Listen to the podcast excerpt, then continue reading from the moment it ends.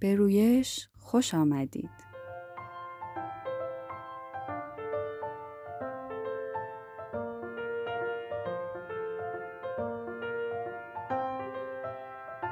در رویش قراره کنار هم قد بکشیم و رشد کنیم. با رشد خودمون هم باعث رشد کودکمون، جامعهمون و دنیامون بشیم. سلام، من فریما هستم.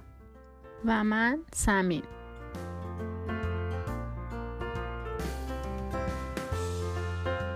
رویش تلاش می‌کنیم کتاب هایی که خوندیم و برامون موثر بودن رو معرفی و به صورت خلاصه بیان کنیم و از تجربه خودمون و دوستانی که این کتاب ها رو خوندن بگیم.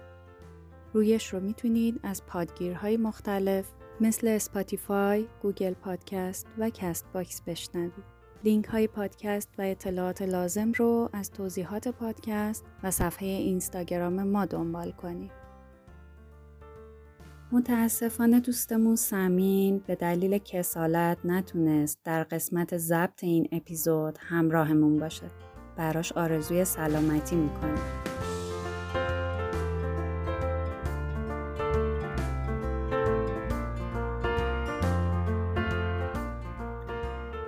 این اپیزود سوم از فصل اول پادکست رویشه و در مرداد ماه 1400 ضبط میشه. یکی از بزرگترین دقدقه های هر پدر و مادر اینه که فرزندش رو جوری تربیت کنه که حتی وقتی خودش هم پیش اون نیست اون بتونه هیجانات شدیدش رو مدیریت کنه. در این مورد کتاب مثالی راجع به یه مادر می‌زنه به نام جیل. اون صدایی از اتاق فرزندانش میشنوه و متوجه میشه که دختر کوچیکش یک وسیله ارزشمند برادرش رو برداشته. فرزند بزرگتر بسیار عصبانی و براشفته است دستاش رو مشت کرده و داره به خواهرش نگاه می‌کنه. در این لحظه مادر به اتاق میره و پسرش رو مهار می‌کنه. خواهرش میگه اون وسیله‌ای که تو داشتی آشغال به درد نخور بود و اینجاست که برادر حسابی عصبانی میشه و به سمت خواهرش میره. مادر خوشحال از اینکه درست به موقع رسیده پسرش رو بغل می‌کنه و پسر شروع به مشت زدن به هوا می‌کنه. این کار اونقدر ادامه پیدا می‌کنه تا اون آروم میشه. اینجا جیل به موقع رسید و تونست جلوی آسیب فیزیکی به دخترش رو بگیره. مطمئنا خیلی از ما با این شرایط در طول روز مواجه میشیم. یکی از مهارت هایی که ما می‌تونیم به فرزندمون آموزش بدیم تا وقتی دچار هیجان بتونه تصمیم درست بگیره اینه که یکم مکس کنه و به پیامد کاری که می‌خواد انجام بده و به احساسات دیگران فکر کنه.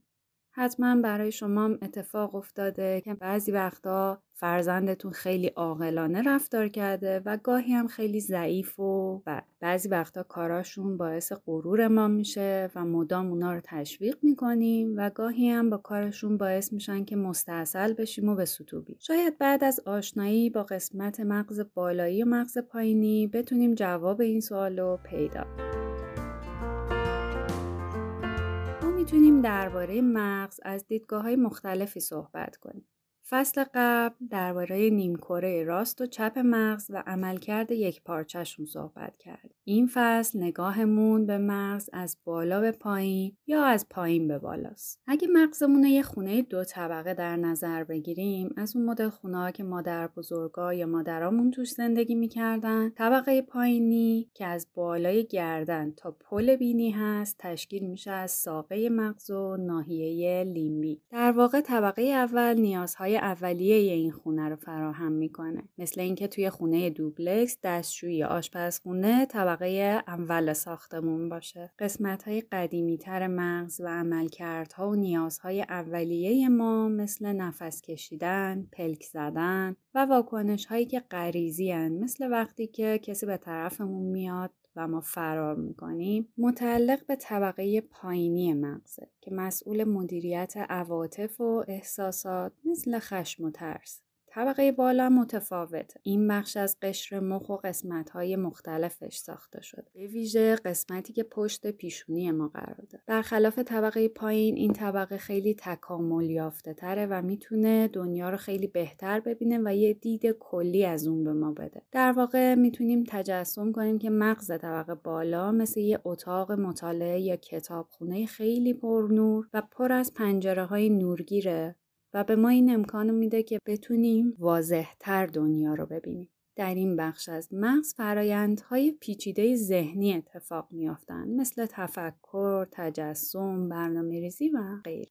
همونطور که گفتیم طبقه پایینی ابتدایی و غریزیه و طبقه بالا بعضی تفکرات تجزیه و تحلیل ما رو مدیریت می‌کنه.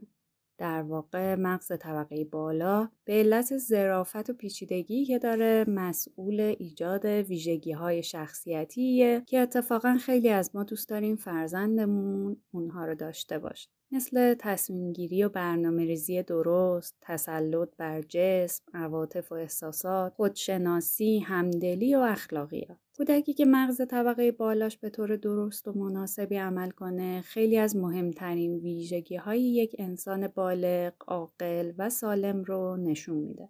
منظورمون این نیست که دیگه هیچ وقت رفتار بچگانه ای ازش سر نمی‌زنه بلکه وقتی طبقه بالا توی کودکان خوب کار کنه بچه می‌تونه عواطف و احساساتش رو تنظیم کنه و به پیامد کارهایی که داره انجام میده فکر کنه به احساسات دیگران هم توجه کنه.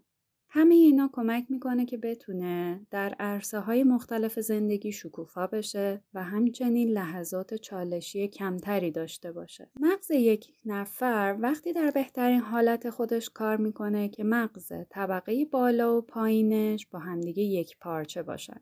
در واقع هدفمون باید این باشه که بتونیم یه راه پله مجازی بین این دو طبقه ایجاد کنیم. ما به این کار یک بارچگی عمودی میگیم. به این معنی که طبقه بالا بر اعمال طبقه پایین نظارت کنه و کمک کنه که واکنش ها و انگیزش ها و عواطف و احساسات شدید که از اونجا نشأت می‌گیره آروم بشه. یک پارچگی در مسیر عکس هم کار می‌کنه و مغز طبقه پایین که در واقع پی ساختمونه در مسیر از پایین به بالا سهم عمده ای داره و ما نمی‌خوایم که تصمیم های مهم طبقه بالای مغز بدون در نظر گرفتن اطلاعات دریافتی از بدن، عواطف و غریزه ها اتفاق بیفته. باید قبل اینکه از مغز طبقه بالامون برای انتخاب راهکار استفاده کنیم حسهای عاطفی و جسمانی که از مغز پایین نشأت می‌گیره رو هم در نظر بگیریم. اینجا کتاب می‌خواد به همون بگه که از بچه ها توقع بجایی داشته باشیم. ما خیلی دوست داریم که به ساختن این پله مجازی تو مغز بچه ها کمک کنیم و اونها رو به صورت عمودی یک پارچه کنیم. ولی روند تکامل این دو طبقه متفاوته و ما باید واقع باشیم. به دو دلیل. توی سالهای اولیه زندگی مغز طبقه بالا به طور گسترده‌ای در حال ساخت و سازه و نوجوانی هم دوباره بازسازی میشه و تا بزرگسالی حدوداً تا دهه سی در دست تعمیره.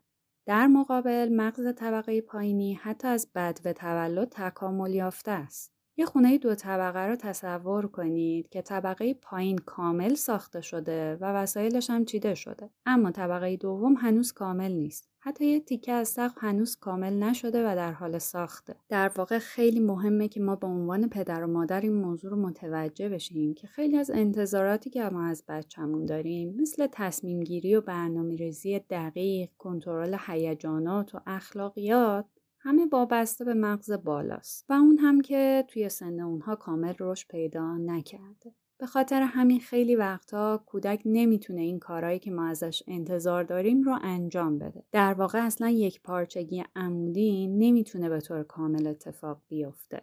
در نتیجه تو مغز طبقه پایین گیر میافتن و تصمیمای نادرستی می‌گیرن و رفتارشون همدلی رو نشون نمیده.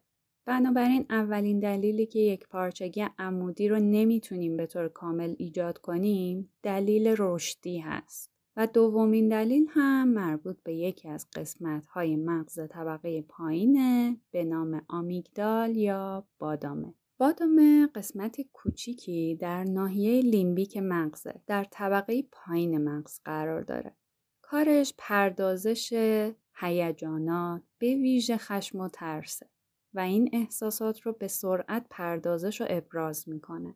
این توده کوچیک از جنس سلول های خاکستری مغزه که اصطلاحا بهش سگ نگهبان مغز هم میگن. همیشه آماده باشه برای مواقعی که ما تهدید میشیم اگه احساس خطر کنه به طور کامل مغز پایین رو در اختیار می‌گیره. و ارتباط با مغز بالا رو مختل می‌کنه. این کار بادامه در واقع باعث میشه که ما قبل از اینکه فکر کنیم یه کاری رو انجام بدیم. این همون بخش مغزمونه که وقتی داریم رانندگی می‌کنیم و می‌خوایم یه ترمز کنیم دستمون رو دراز می‌کنیم که نفر کناریمون رو بگیریم تا سرش تو شیشه نره. یا مثلا وقتی یه مادر یه مار رو سر راه خودش و پسرش می‌بینه ناگهان فریاد می‌زنه وایسا. در اینجا بادام است که به مغز دستور میده که چی کار کنیم. این موقع قطعا عمل کردن قبل از فکر کردن کار درستیه. ولی در موقعیت های معمولی زندگی عمل کردن یا عکس عمل نشون دادن قبل از اینکه فکر کنیم معمولا خیلی نتیجه خوبی نمیده. مثل وقتی که آشفته ایم و سرمون از شیشه ماشین بیرون میاریم تا با کسی که قانون رعایت نمی‌کنه با عصبانیت چیزی بگیم این همون اتفاقیه که ما اونو جوش آوردن یا از کوره در رفتن میگیم در واقع این کاریه که آمیگدال انجام میده. وقتی که واقعا در معرض خطر نیستیم دوست داریم قبل اینکه کاری رو انجام بدیم فکر کنیم. این همون چیزیه که می‌خوایم برای بچه هامونم اتفاق بیفته.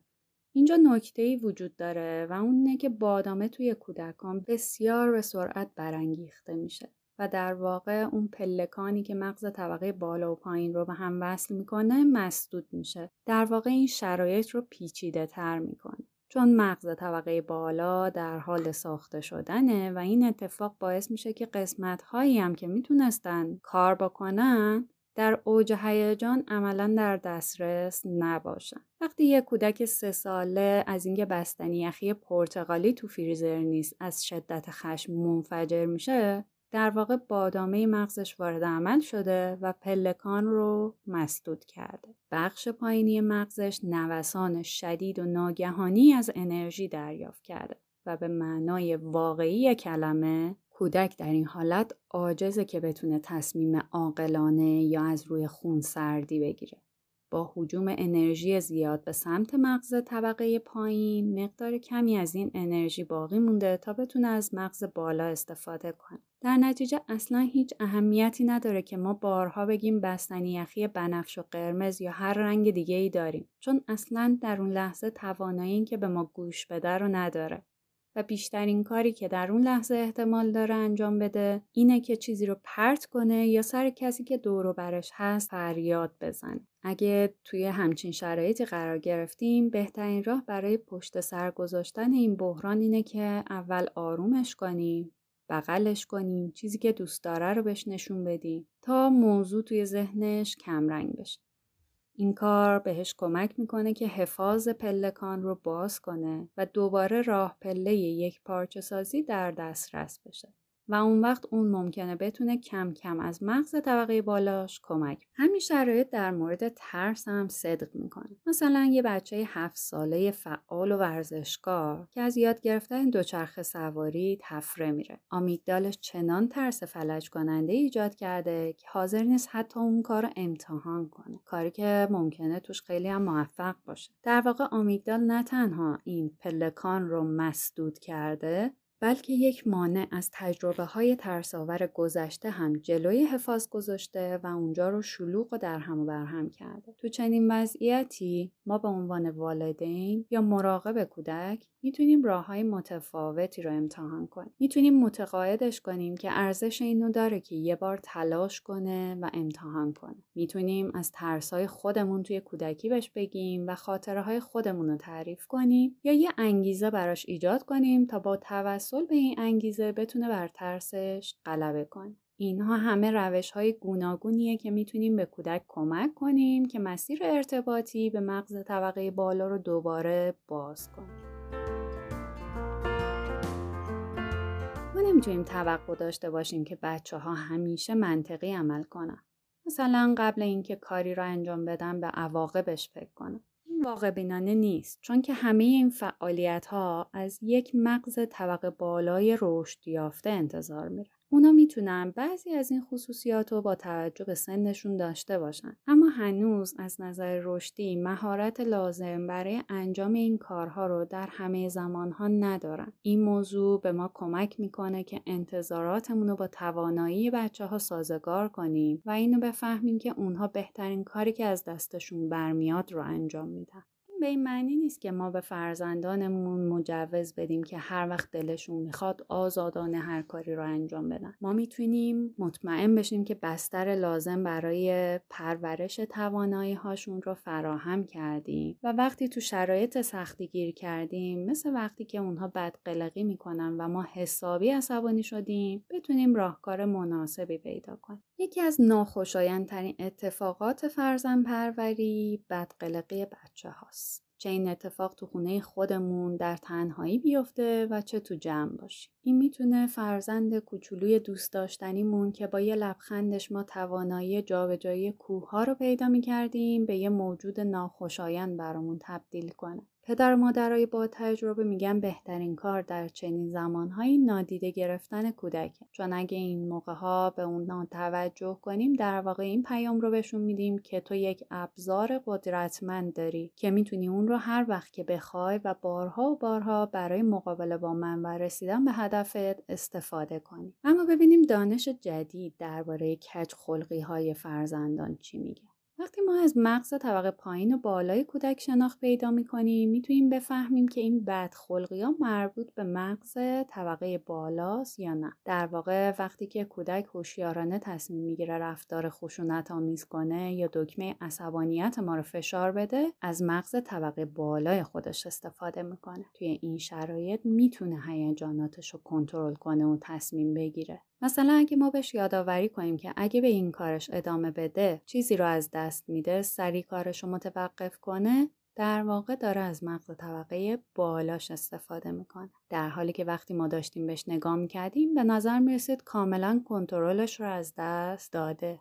اما در حقیقت اینطوری نیست و فقط کودکمون یه راه برای دستیابی به هدفش پیدا کرده. وقتی ما بتونیم تشخیص بدیم که بدخلقی مربوط به طبقه بالاست و نه طبقه پایین می‌تونیم خیلی قاطع و محکم برخورد کنیم. و از اون بخوایم که رفتار مطلوب نشون بده. مثلا وقتی که کفشی رو می‌خواد و داره برای به دست آوردنش داد می‌زنه و گریه می‌کنه می‌تونیم بهش بگیم می‌دونم که تو خیلی دوست داری که این کفش رو داشته باشی ولی من این رفتار و این واکنش رو دوست ندارم. و اگه الان دست از گریه کردن و داد زدن بر نداری نه تنها نمی‌تونی این کفش رو بخری بلکه برنامه بعد از ظهر هم کنسل میشه. چون تو داری به من نشون میدی که نمی‌تونی رفتارت رو کنترل کنی. و خیلی مهمه که این حرفها فقط جنبه تهدید نداشته باشه و ما به اونها عمل کنیم. در این صورت ما با گذاشتن حد و مرزهای محکمی و فرزندمون نشون میدیم که اگه بتونه خواسته های هیجانیش رو مهار کنه با دیگران رفتار محترمانه ای داشته باشه صبور باشه و نخواد که همه خواستاش در لحظه برآورده بشه براش فایده بیشتری داره تا اینکه بخواد با گریه و داد به همه خواسته هاش برسه.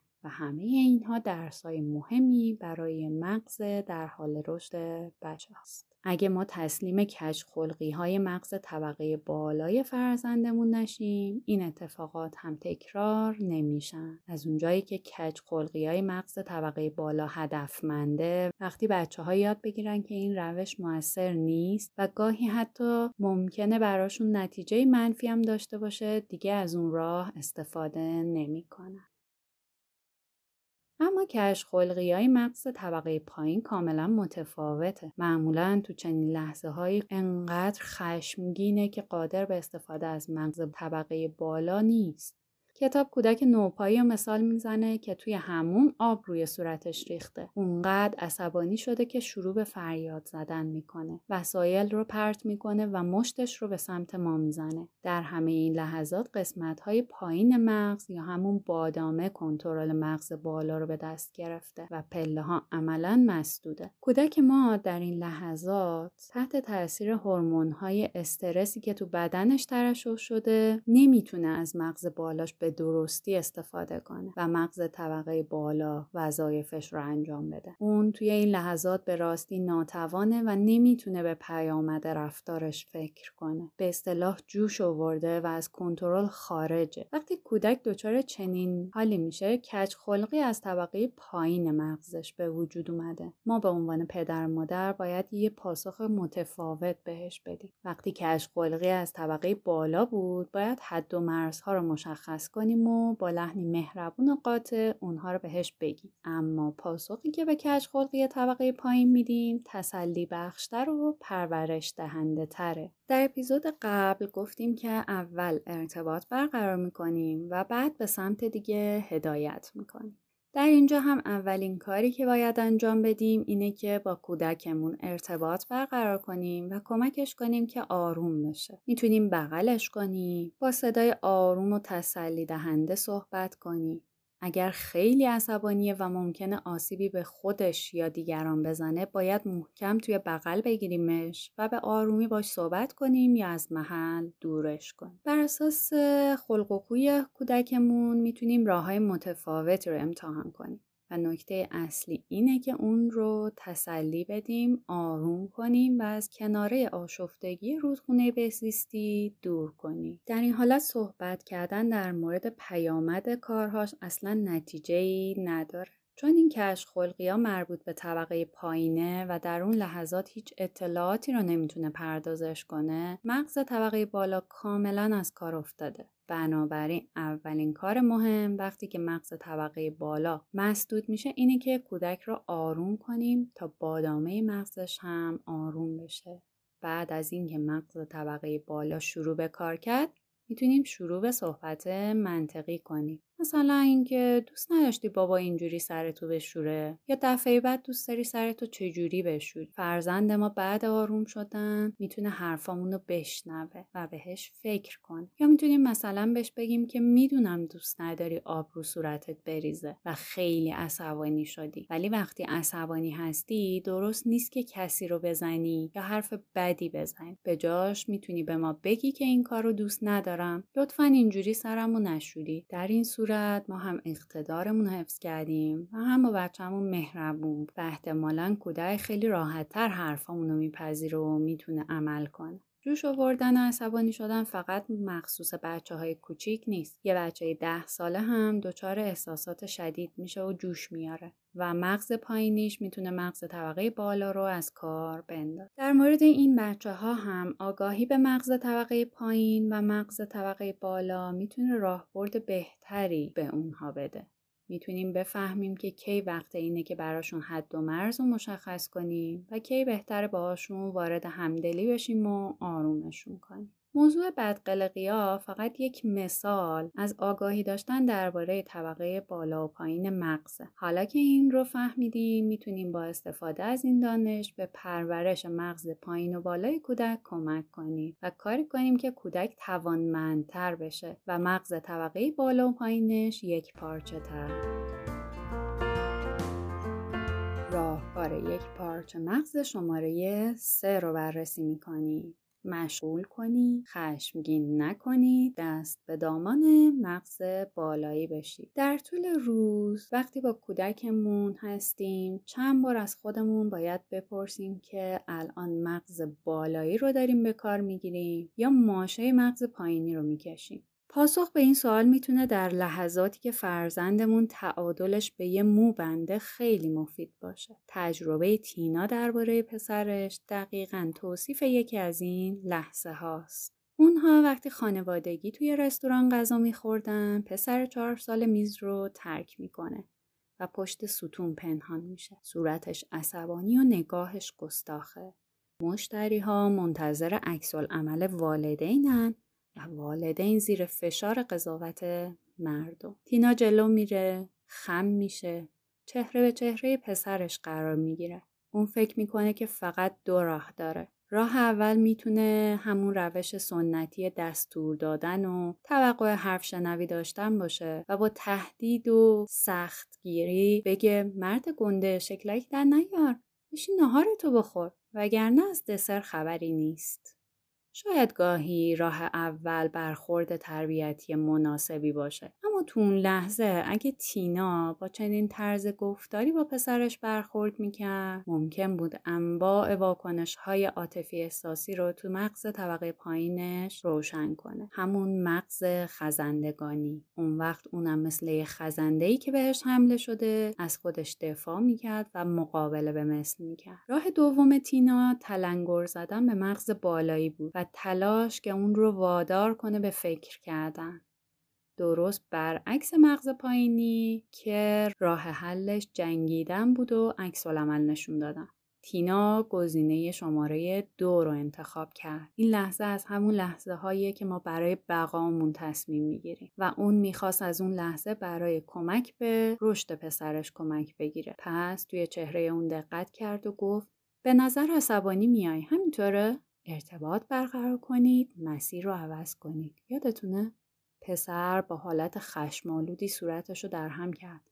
زبونش رو بیرون آورد و فریاد زد آره تینا خیلی خوشحال بود که پسرش جدیدترین فوشی که یاد گرفته رو نگفت ازش پرسید بابت چه چیزی عصبانی شدی و فهمید برای این عصبانیه که پدرش به اون گفته اگر بخواد دسر بخوره باید دست کم نصف غذاشو تموم کنه توضیح داد که می‌تونم بفهمم چنین موضوعی چقدر حال آدم رو می‌گیره. ولی بابا طوریه که می‌تونی باهاش چونه بزنی. تصمیمتو بگیر که از نظر تو چقدرشو بخوری منصفانه است. بعد برو با بابا دربارهش صحبت کنی. اگرم برای مطرح کردن تصمیم به کمک احتیاج داشتی رو من حساب کن. اینجا پسر تینا سخت شروع به فکر کردن می‌کنه. این یعنی مغز بالایی وارد عمل شده و با مغز پایینی در جداله. بعد حدود 15 ثانیه برمیگرده و با لحن عصبانی به پدرش میگه من نمی‌خوام نصف غذامو بخورم دسرم می‌خوام. پدرش میگه فکر می‌کنی چقدر بخوری منصفانه است. و اون میگه ده لقمه. در حالی که این از نصف غذاشم بیشتر بود. مغز پایین نتونست به طور کامل اختیار رو در دستش بگیره. اگه از روش اول استفاده می‌کرد پسرش فرصت یاد گرفتن رابطه یعنی ارتباط برقرار کردن با دیگران و گفتگوی متقابل و به توافق رسیدن را از دست می‌داد. اگرچه گزینه دو رو انتخاب کردن. اما پدر مادر هنوز هم به قسمت بدرفتاری این ماجرا اشاره کردند و وقتی پسر بر رفتارش تسلط بیشتری پیدا کرد واقعا می‌تونست پذیرای این جملات باشه که اگه موقعی ناراحت شد مهمه که توی رستوران معدب باشه و آداب درست رو به کار ببره. گاهی بین والدین و فرزند جایی برای معامله نیست. بچه ها باید به نظر والدینشون احترام بذارن. نه یعنی نه. به همین سادگی. گاهی وقتا پیشنهادهای متقابل پذیرفتنی نیست. مثلا اگه پسر تینا پیشنهاد می‌کرد که فقط یه لغمه بخوره مطمئنا پدرش معامله رو نمیپذیرفت. در مثال دیگه کتاب دختر عصبانی و خشمگینه که مادرش گردنبندی که دیده بود رو نخریده. مادر تصمیم می‌گیره باهاش اتمام حجت نکنه که باعث خشم بیشتر مغز طبقه پایین بشه. در عوض مغز طبقه بالا رو به کار می‌گیره. اینطور که اول حرف زدن دخترش رو طوری جهت دهی می‌کنه تا برای بیان احساس واجه های دقیق تری به کار ببره. چون اون گردنبند رو برات نگرفتم عصبانی هستی؟ بعد از دخترش می‌خواد که باهاش همراه بشه تا مسئله رو حل کنن وقتی دختر می‌پرسه که چه جوری این کار بکنی مادر متوجه میشه که مغز طبقه بالا وارد عمل شده. دختر حالا دیگه می‌تونه درباره موضوع با مادرش گفتگو کنه در حالی که چند ثانیه پیش نمی‌تونست. حالا با هم فکر می‌کنن که یه گردنبند دیگه بگیرن یا از یه فروشگاه دیگه خرید کنن یا یکی درست کنن و مادر حالا می‌تونه با دخترش در این باره صحبت کنه که وقتی عصبانیه طرز حرف زدنش چطور باشه. هر بار که میگیم کاری بکن که متقاعد بشم یا یه راه حل مطرح کن که به درد هر دومون بخوره این فرصت رو به کودک میدیم که حل مشکل و تصمیم گیری رو تمرین کنه. ما کمکشون می‌کنیم رفتارها و پیامدهای اون رفتار رو هم در نظر بگیرن و به احساسات و خواسته های دیگران هم فکر کنن. اگر دوست داریم که درباره این کتاب بیشتر با هم صحبت کنیم و از تجربه هامون بگیم می‌تونین چهارشنبه شبها ساعت 23 در Clubhouse یا Castbox live حاضر بشین تا بتونیم تعامل داشته باشیم و از تجربه هامون بگیم.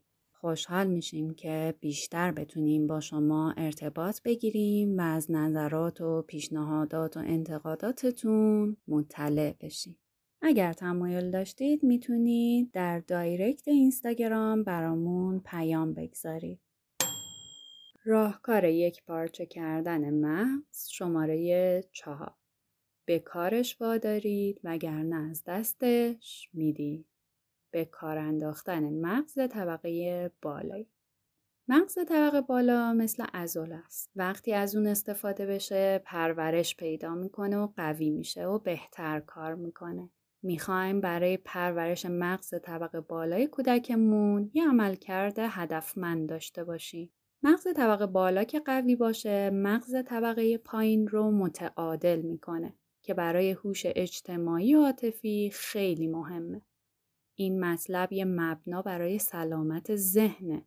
وظیفه ما اینه که برای بچه ها فرصت پشت فرصت فراهم کنی که مغز بالا رو به کار بگیرن تا پرورشش بدن و قدرتمند شه. حالا به چند تا از روش های قدرتمند کردن مغز بالایی یه نگاهی میندازیم.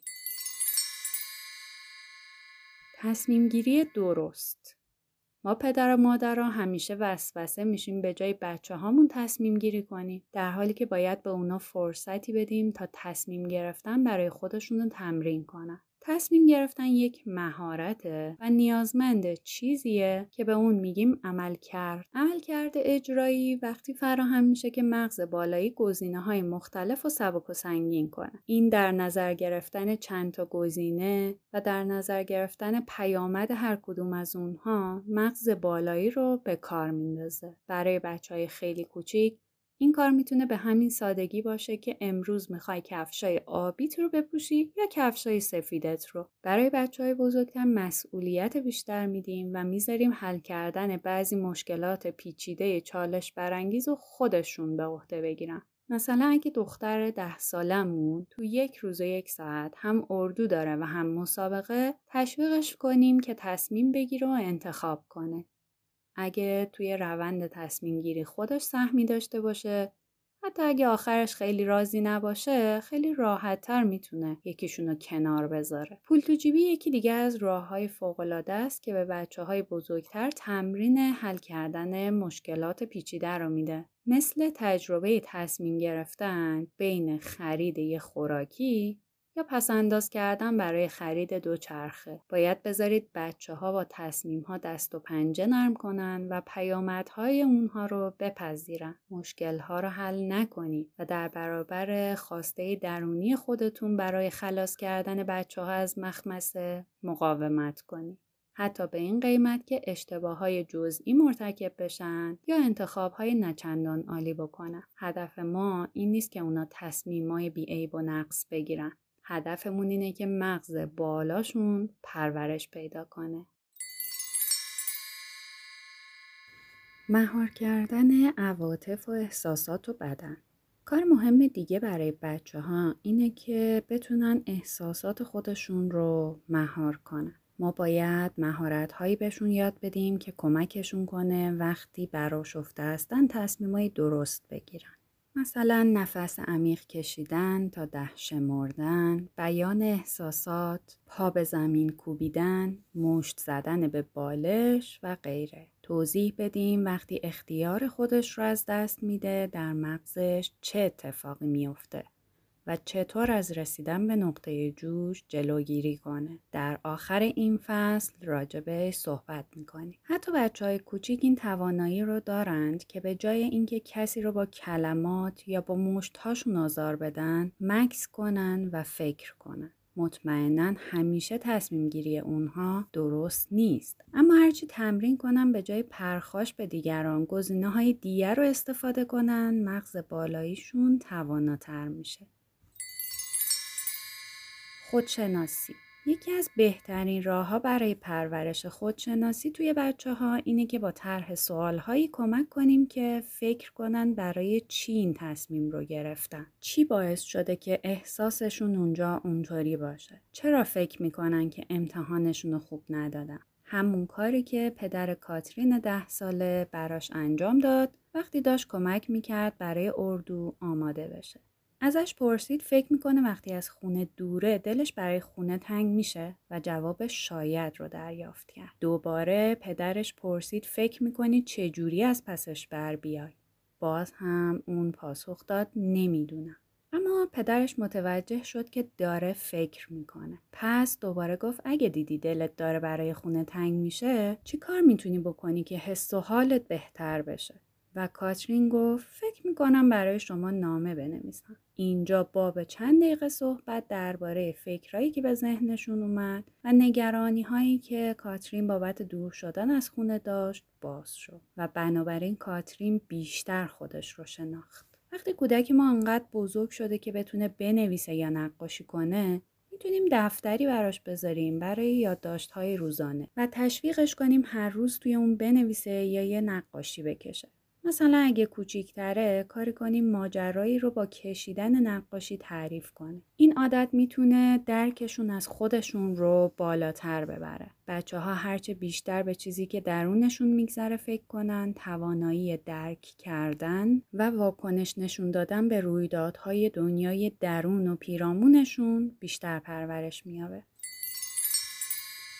همدلی همدلی یکی دیگه از کارهای مهم مغز بالایی. وقتی سوالات ساده می کنیم که نشون میده برای احساسات دیگران چقدر ارزش قائلیم این توانایی رو توی کودک ایجاد می‌کنه که حس همدلی داشته باشه. مثلا وقتی توی رستوران میگیم فکر می‌کنی اون بچه برای چی داره گریه می‌کنه یا موقع کتاب خوندن بگیم فکر می‌کنی الان که دوستم لیندا از محلشون رفته چه احساسی داره؟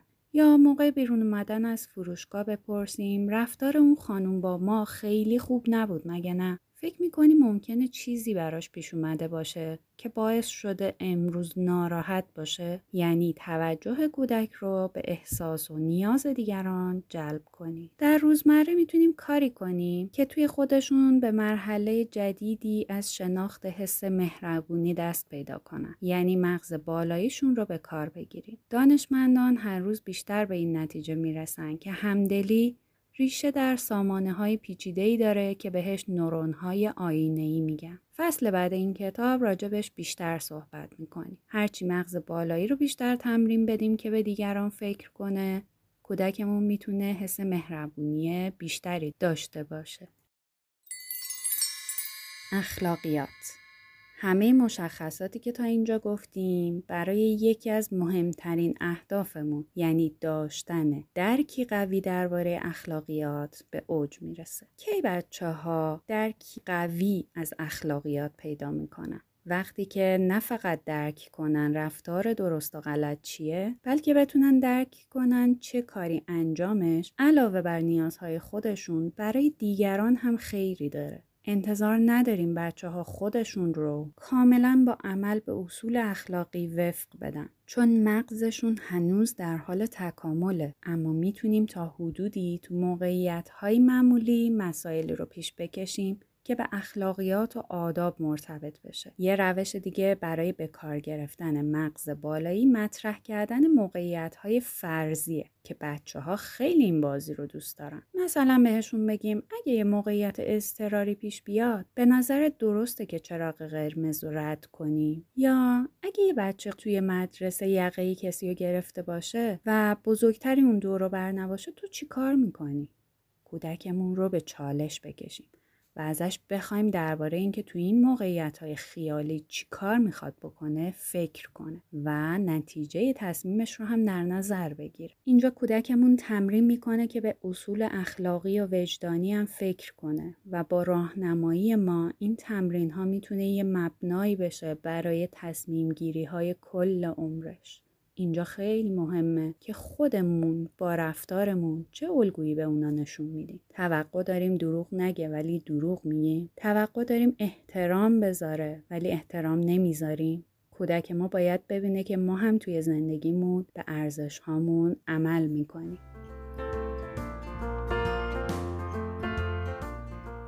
روش یک پارچه کردن مغز شماره پنج.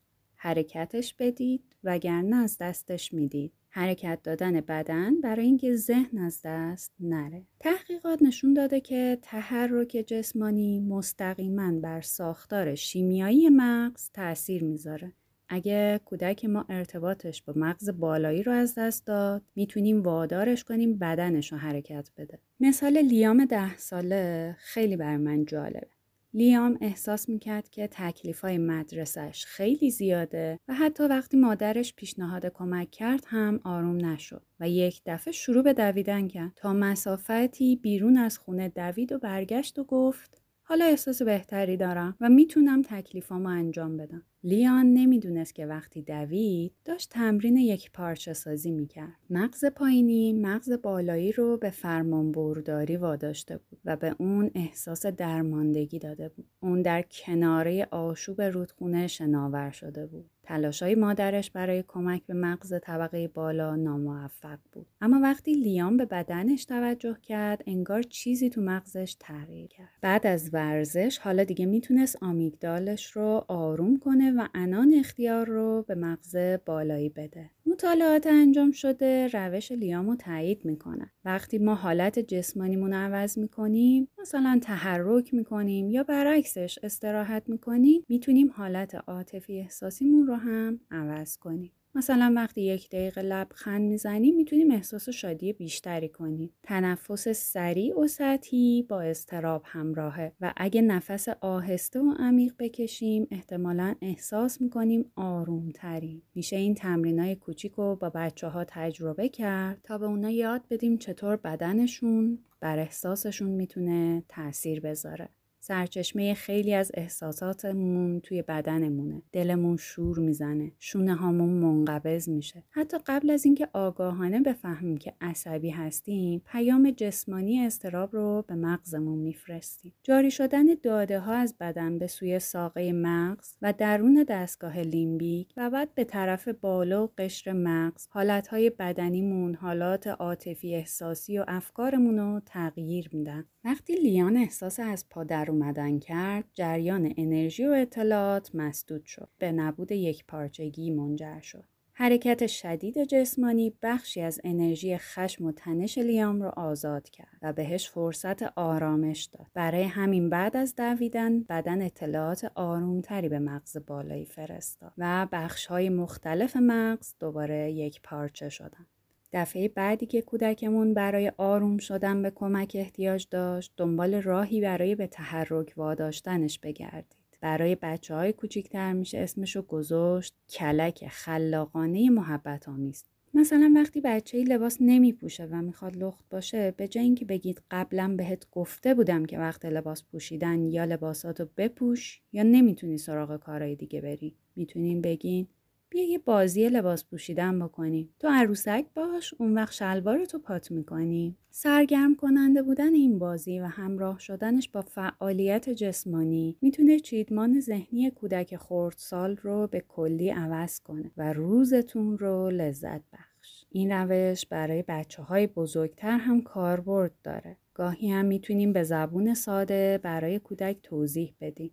می‌دونم از اینکه آخرش نشد با خواهرت بری و شب خونه دوستش بخوابی عصبانی هستی. به نظرت منصفانه نیست مگه نه؟ بیا بریم دو چرخ سواری کنیم و دربارهش حرف بزنیم. بعضی موقع فقط همین که بدنت رو حرکت بدی می‌تونه به مغزت این احساس رو بده که اوضاع رو به راه میشه. حالا ببینیم که چطوری درباره مغز پایینی و بالایی به کودکان توضیح بدیم. بچه ها خیلی راحت می‌تونن اطلاعاتی که تو این فصل ارائه شده رو درک کنن. میشه از پیامهای تصویری کتابم استفاده کرد که ما تصاویرش رو در اینستاگراممون می‌گذاریم. می‌تونین به کودک به صورت عینی یاد بدین که وقتی دستش رو مشت می‌کنه و شستش رو زیر چهار انگشت می‌ذاره می‌تونه یه نمادی از مغز باشه.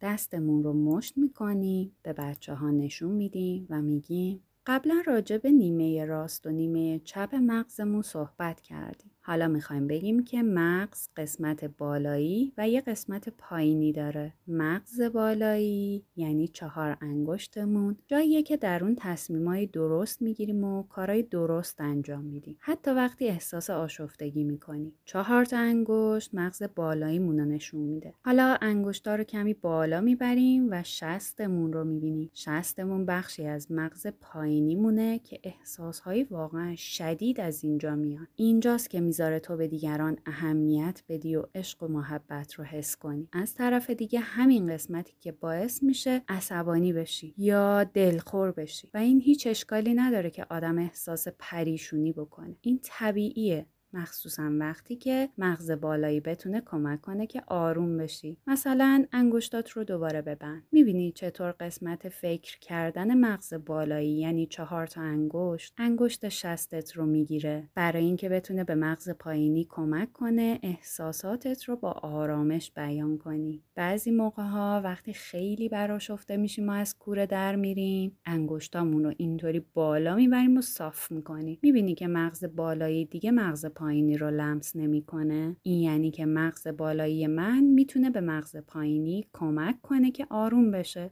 مثلا وقتی خواهر جفری برجی که اون بالگو ساخته بود خراب کرد از کوره در رفت و دلش می‌خواست سر خواهرش فریاد بزنه. اما پدر و مادر جفری درباره از کوره در رفتن بهش آموزش داده بودن. اون هنوزم عصبانی بود. اما به جای فریاد زدن سر خواهرش تونست بگه که عصبانیه و از پدر و مادرش خواهش کرد خواهرش از اتاق بیرون ببرن. از دفعه بعد که احساس کردی داری از کوره در میری با دستت مدل مغز رو درست کن. یادت باشه که این یه مدل از مغزه نه یه مشت خشمگین. انگشتات رو صاف بالا ببر بعد اونها رو آروم پایین بیار.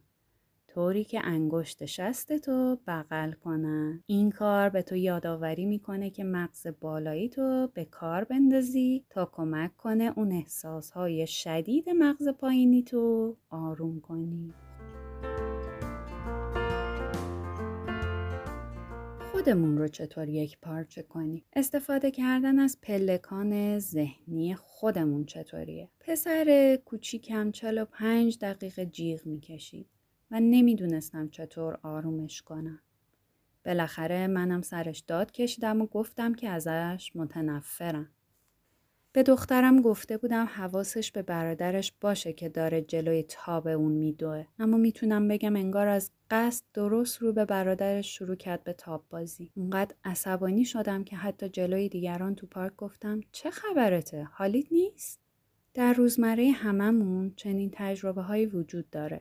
و واقعا ناخوشایندن. این لحظه ها تسلط مغز پایینیمون رو نشون میده. جاهایی که اونقدر اختیارمون از دست دادیم که حرفی می‌زنیم یا کاری می‌کنیم که هرگز نمی‌ذاریم هیچ کس دیگه اون حرفا رو به بچهمون بزنه. این اعترافات مال پدر و مادرای واقعیه. کسایی که هر روز باهاشون برخورد می‌کنیم و خودمون هم جز اونهایی. خیلی همون احتمالا والدینی هستیم که در زمینه پرورش بچه ها خیلی هم عالی عمل می‌کنیم. اما ما هم مثل بقیه آدم ها گاهی اختیارمون از دست میدیم و کارهایی می‌کنیم که آرزو داریم کاش نکرده بودیم. شما می‌تونید لحظه های تسلط مغز پایینیتون رو به یاد بیارین. ما انسانی تو موقعیت های پرتنش ما هم مرتکب خطا میشیم. اما بحران های تربیت کودک می‌تونه سرآغازی برای رشدمون باشه در لحظه هایی که اختیارمون از دست میدیم می‌تونیم الگوی نظم بخشیدن به رفتار بشیم چشم های کوچولو دارن ما رو تماشا می‌کنن که ببینن چطور می‌تونیم خودمون رو آروم کنیم عکس هامون می‌تونه نمونه های خوبی برای بچه ها باشه. پس اگه بفهمیم که مغز پایینی انان مغز بالایی رو در اختیار گرفته و داریم از کوره در میریم چه کار می‌کنیم؟ کتاب اینجا چند مرحله رو ذکر کرد. اولین مرحله اینه که به کسی یا چیزی آسیب نرسونیم. دهنمون رو ببندیم تا چیزی نگیم که پشیمون بشیم. دستامون رو پشت سرمون ببریم تا از انجام دادن هر گونه برخورد فیزیکی خشن جلوگیری کنیم. فرزندمون به هر قیمتی شده باید در امان باشه. دومین مرحله بعد از از کوره در رفتن اینه که خودمون رو جمع جور کنیم و از اون وضعیت بیرون بیایم. هیچ اشکالی نداره که دست از کار بکشیم و نفسی تازه کنیم. به خصوص وقتی به خاطر محافظت از کودکمون باشه. می‌تونیم بهش بگیم که به زنگ تفریح احتیاج داریم تا آروم بشیم و به این ترتیب اون هم احساس ترد شدن نمی‌کنه. بعد از از کوره در رفتن سومین مرحله اینه که حرکتش بدیم وگرنه از دستش میدیم. ادای عروسک های خیمه شب بازی رو در بیاریم حرکات کششی یوگا رو امتحان کنیم نفس آهسته و عمیق بکشیم. هر کاری می‌تونیم بکنیم تا بخشی از اختیار رو که آمیگدال با تسلط بر مغز بالایی تو دست خودش گرفته بود دوباره پس بگیریم. با این کارا نه فقط خودمون به سمت یک پارچه شدن پیش میریم بلکه چند تا ترفند سریع برای تسلط بر خود رو به عنوان الگو به بچه هامون معرفی می‌کنیم تا اونها هم بتونن استفاده کنن. آخرین مرحله بعد از از کوره در رفتن ترمیم هست. به محض اینکه آروم شدیم و احساس کردیم تسلط بیشتری به خودمون داریم دوباره با کودک ارتباط برقرار کنیم و بعد هر آسیب که به عواطف و احساسات یا به رابطمون وارد شده رو سامان بدیم. شاید این کار مستلزم این باشه که نشون بدیم اون رو بخشیدیم و شاید لازم باشه ما عذرخواهی کنیم و بپذیریم که اشتباه کردیم. این مرحله باید تا حد ممکن زود انجام بشه. هرچه زود زودتر ارتباطمون رو ترمیم کنیم. هر دومون زودتر می‌تونیم تعادل عاطفی احساسیمون رو به دست بیاریم و از با هم بودن لذت ببریم. چیزی که شنیدین اپیزود سوم از فصل اول پادکست رویش بود. در این اپیزود فصل سوم کتاب تربیت کودک برای مغز یک پارچه رو مرور کردیم. بعضی از مثال ها توی کتاب همراه با تصویره. این تصاویر رو در صفحه اینستاگرام ما می‌تونید ببینید. در اپیزود بعدی که اپیزود چهارم این فصل از پادکست رویشه درباره حافظه صحبت می‌کنیم. رویش رو می‌تونید از پادگیرهای مختلف مثل Spotify، Apple Podcast و Castbox بشنوید. لینک های پادکست و اطلاعات لازم رو می‌تونید در توضیحات پادکست و یا از صفحه اینستاگرام ما رویش dot podcast ببینید. در رویش تلاش می‌کنیم تا اثری هر چند کوچک در بهتر شدن دنیایی که در اون زندگی می‌کنیم داشته باشیم. قدردان همراهی شما هستیم.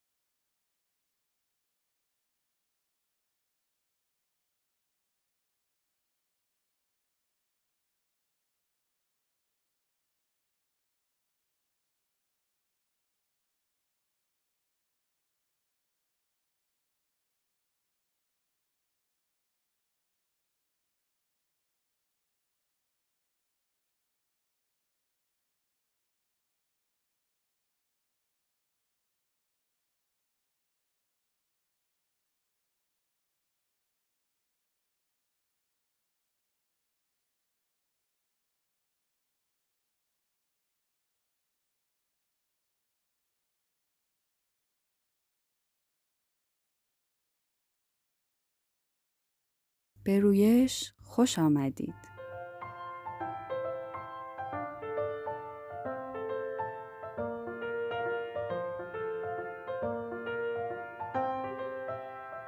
در رویش قراره کنار هم قد بکشیم و رشد کنیم. با رشد خودمون هم باعث رشد کودکمون، جامعهمون و دنیامون بشیم.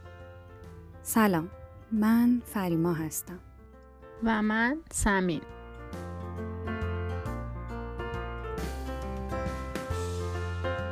در رویش تلاش می‌کنیم کتاب هایی که خوندیم و برامون موثر بودن رو معرفی و به صورت خلاصه بیان کنیم و از تجربه خودمون و دوستانی که این کتاب ها رو خوندن بگیم. رویش رو می‌تونید از پادگیرهای مختلف مثل Spotify، Google Podcast و Castbox بشنوید. لینک های پادکست و اطلاعات لازم رو از توضیحات پادکست و صفحه اینستاگرام ما دنبال کنید. متاسفانه دوستمون سمین به دلیل کسالت نتونست در قسمت ضبط این اپیزود همراهمون باشه. براش آرزوی سلامتی می‌کنیم.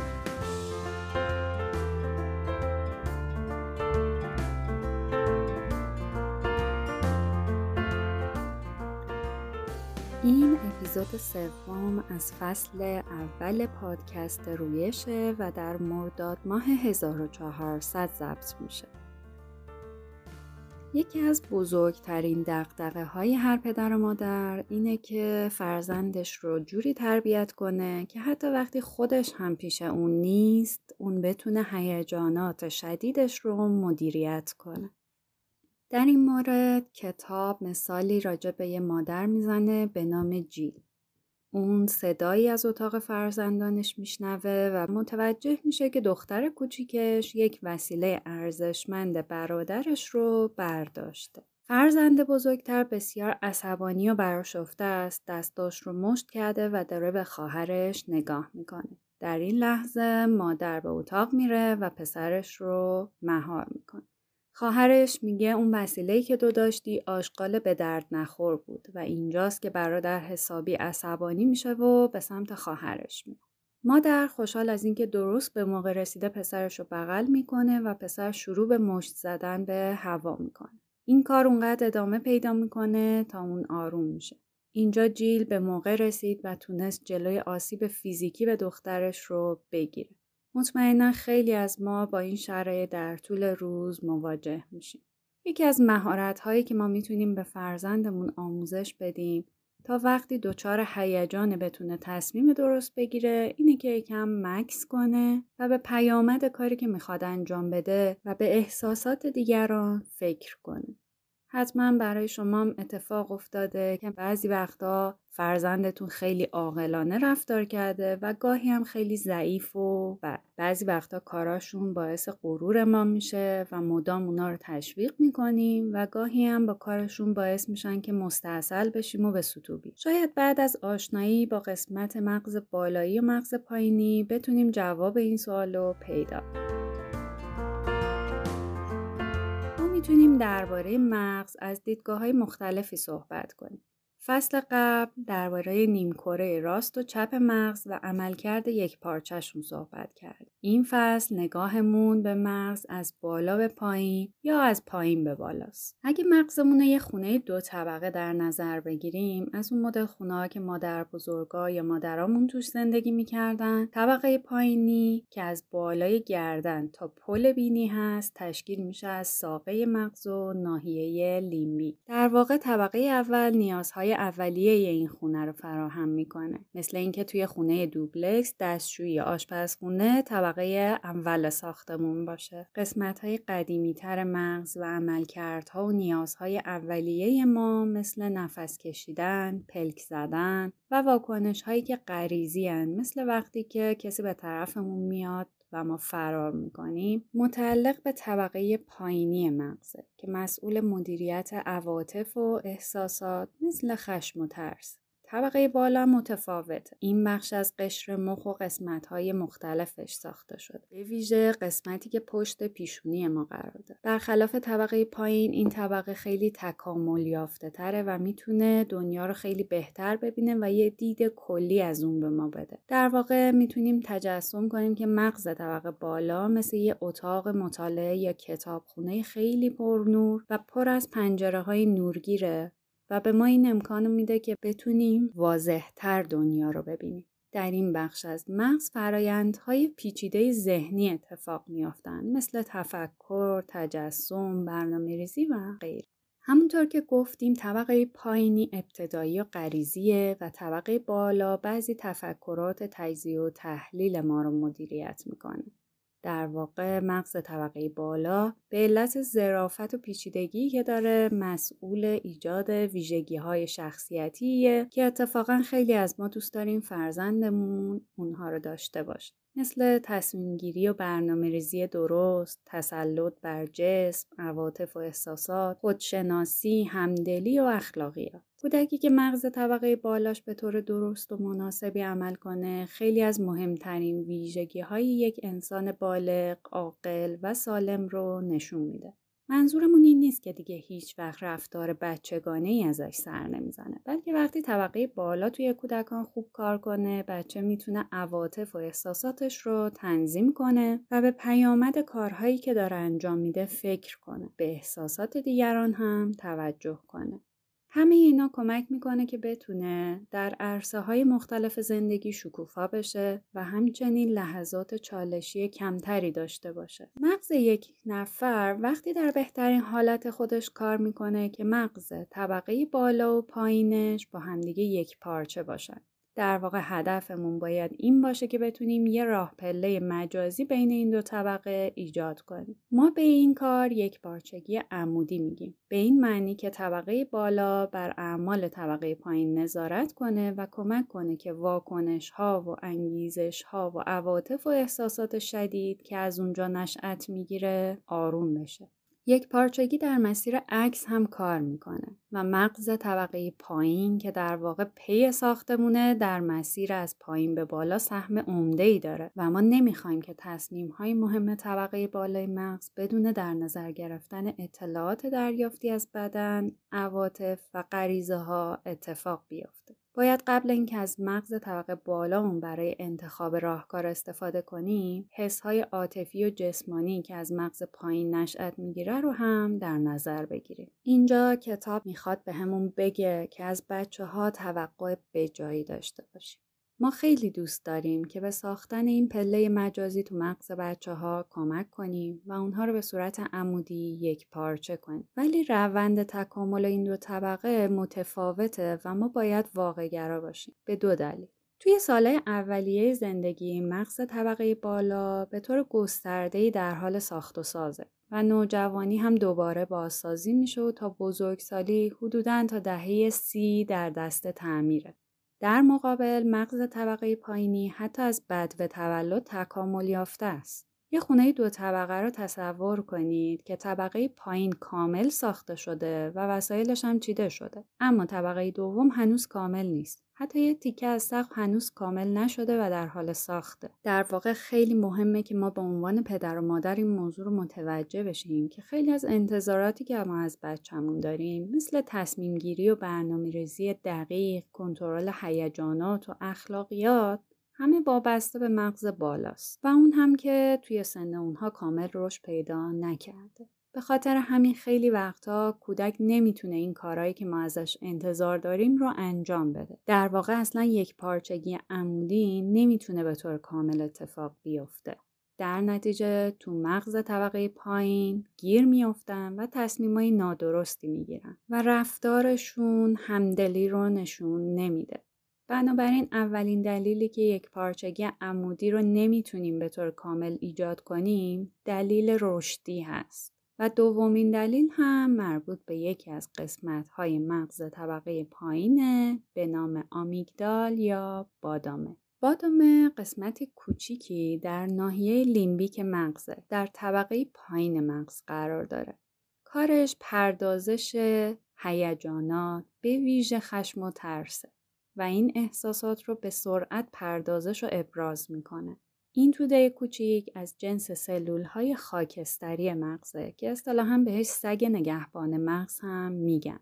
همیشه آماده باشه برای مواقعی که ما تهدید میشیم اگه احساس خطر کنه به طور کامل مغز پایین رو در اختیار می‌گیره. و ارتباط با مغز بالا رو مختل می‌کنه. این کار بادامه در واقع باعث میشه که ما قبل از اینکه فکر کنیم یه کاری رو انجام بدیم. این همون بخش مغزمونه که وقتی داریم رانندگی می‌کنیم و می‌خوایم یه ترمز کنیم دستمون رو دراز می‌کنیم که نفر کناریمون رو بگیریم تا سرش تو شیشه نره. یا مثلا وقتی یه مادر یه مار رو سر راه خودش و پسرش می‌بینه ناگهان فریاد می‌زنه وایسا. در اینجا بادام است که به مغز دستور میده که چی کار کنیم. این موقع قطعا عمل کردن قبل از فکر کردن کار درستیه. ولی در موقعیت های معمولی زندگی عمل کردن یا عکس عمل نشون دادن قبل از اینکه فکر کنیم معمولا خیلی نتیجه خوبی نمیده. مثل وقتی که آشفته ایم و سرمون از شیشه ماشین بیرون میاریم تا با کسی که قانون رو رعایت نمی‌کنه با عصبانیت چیزی بگیم این همون اتفاقیه که ما اونو جوش آوردن یا از کوره در رفتن میگیم در واقع این کاریه که آمیگدال انجام میده. وقتی که واقعا در معرض خطر نیستیم دوست داریم قبل اینکه کاری رو انجام بدیم فکر کنیم. این همون چیزیه که می‌خوایم برای بچه هامونم اتفاق بیفته. اینجا نکته ای وجود داره و اون اینه که بادامه توی کودکان بسیار به سرعت برانگیخته میشه. و در واقع اون پلکانی که مغز طبقه بالا و پایین رو به هم وصل می‌کنه مسدود میشه. در واقع این شرایط رو پیچیده تر می‌کنه. چون مغز طبقه بالا در حال ساخته شدنه و این اتفاق باعث میشه که قسمت هایی هم که می‌تونستن کار بکنن در اوج هیجان عملا در دسترس نباشن. وقتی یک کودک سه ساله از اینکه بستنی یخی پرتغالی تو فریزر نیست از شدت خشم منفجر میشه در واقع بادامه مغزش وارد عمل شده و پلکان رو مسدود کرده. بخش پایینی مغزش نوسان شدید و ناگهانی از انرژی دریافت کرده و به معنای واقعی کلمه کودک در این حالت عاجزه که بتونه تصمیم عاقلانه یا از روی خون سردی بگیره. با حجوم انرژی زیاد به سمت مغز طبقه پایین مقدار کمی از این انرژی باقی مونده تا بتونه از مغز بالا استفاده کنه. در نتیجه اصلا هیچ اهمیتی نداره که ما بارها بگیم بستنی یخی بنفش و قرمز یا هر رنگ دیگه ای داریم چون اصلا در اون لحظه توانایی این که به ما گوش بده رو نداره. و بیشترین کاری که در اون لحظه احتمال داره انجام بده اینه که چیزی رو پرت کنه یا سر کسی که دور و برش هست فریاد بزنه. اگه توی همچین شرایطی قرار گرفتیم بهترین راه برای پشت سر گذاشتن این بحران اینه که اول آرومش کنیم بغلش کنیم چیزی که دوست داره رو بهش نشون بدیم تا موضوع توی ذهنش کمرنگ بشه این کار بهش کمک می‌کنه که حفاظ پلکان رو باز کنه و دوباره راه پله یک پارچه سازی در دسترس بشه.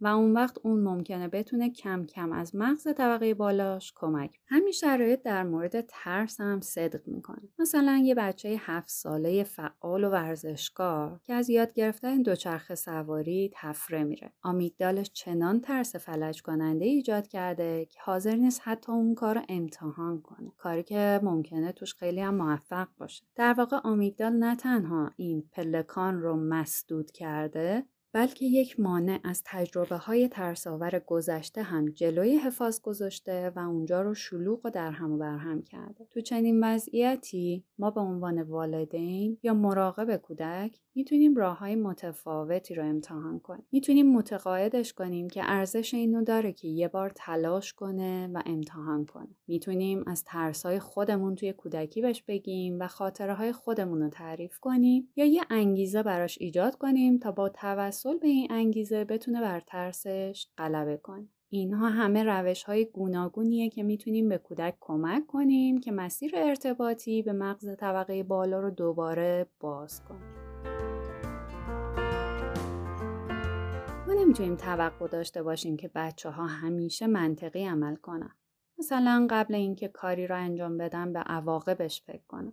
واقع بینانه نیست چون که همه این فعالیت ها از یک مغز طبقه بالای رشد یافته انتظار میره. اونا می‌تونن بعضی از این خصوصیات رو با توجه به سنشون داشته باشن. اما هنوز از نظر رشدی مهارت لازم برای انجام این کارها رو در همه زمانها ندارن. این موضوع به ما کمک می‌کنه که انتظاراتمون رو با توانایی بچه ها سازگار کنیم و اینو بفهمیم که اونها بهترین کاری که از دستشون برمیاد رو انجام میدن. به این معنی نیست که ما به فرزندانمون مجوز بدیم که هر وقت دلشون می‌خواد آزادانه هر کاری رو انجام بدن ما می‌تونیم مطمئن بشیم که بستر لازم برای پرورش توانایی هاشون رو فراهم کردیم و وقتی تو شرایط سختی گیر کردیم مثل وقتی که اونها بدقلقی می‌کنن و ما حسابی عصبانی شدیم بتونیم راهکار مناسبی پیدا کنیم یکی از ناخوشایندترین اتفاقات فرزن پروری بدقلقی بچه هاست.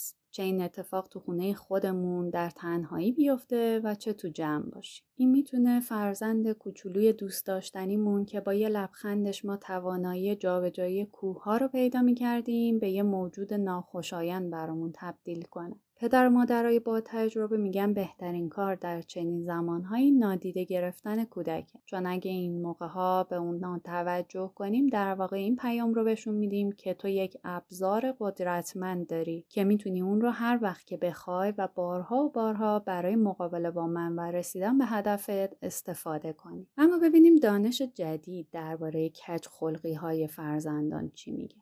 وقتی ما از مغز طبقه پایین و بالای کودک شناخت پیدا می‌کنیم می‌تونیم بفهمیم که این بدخلقی ها مربوط به مغز طبقه بالاست یا نه. در واقع وقتی که کودک هوشیارانه تصمیم می‌گیره رفتار خشونت آمیز کنه یا دکمه عصبانیت ما رو فشار بده از مغز طبقه بالای خودش استفاده می‌کنه. توی این شرایط می‌تونه هیجاناتش رو کنترل کنه و تصمیم بگیره. مثلا اگه ما بهش یادآوری کنیم که اگه به این کارش ادامه بده چیزی رو از دست میده سری کارش رو متوقف کنه در واقع داره از مغز طبقه بالاش استفاده می‌کنه. در حالی که وقتی ما داشتیم بهش نگاه می‌کردیم به نظر می‌رسید کاملا کنترلش رو از دست داده.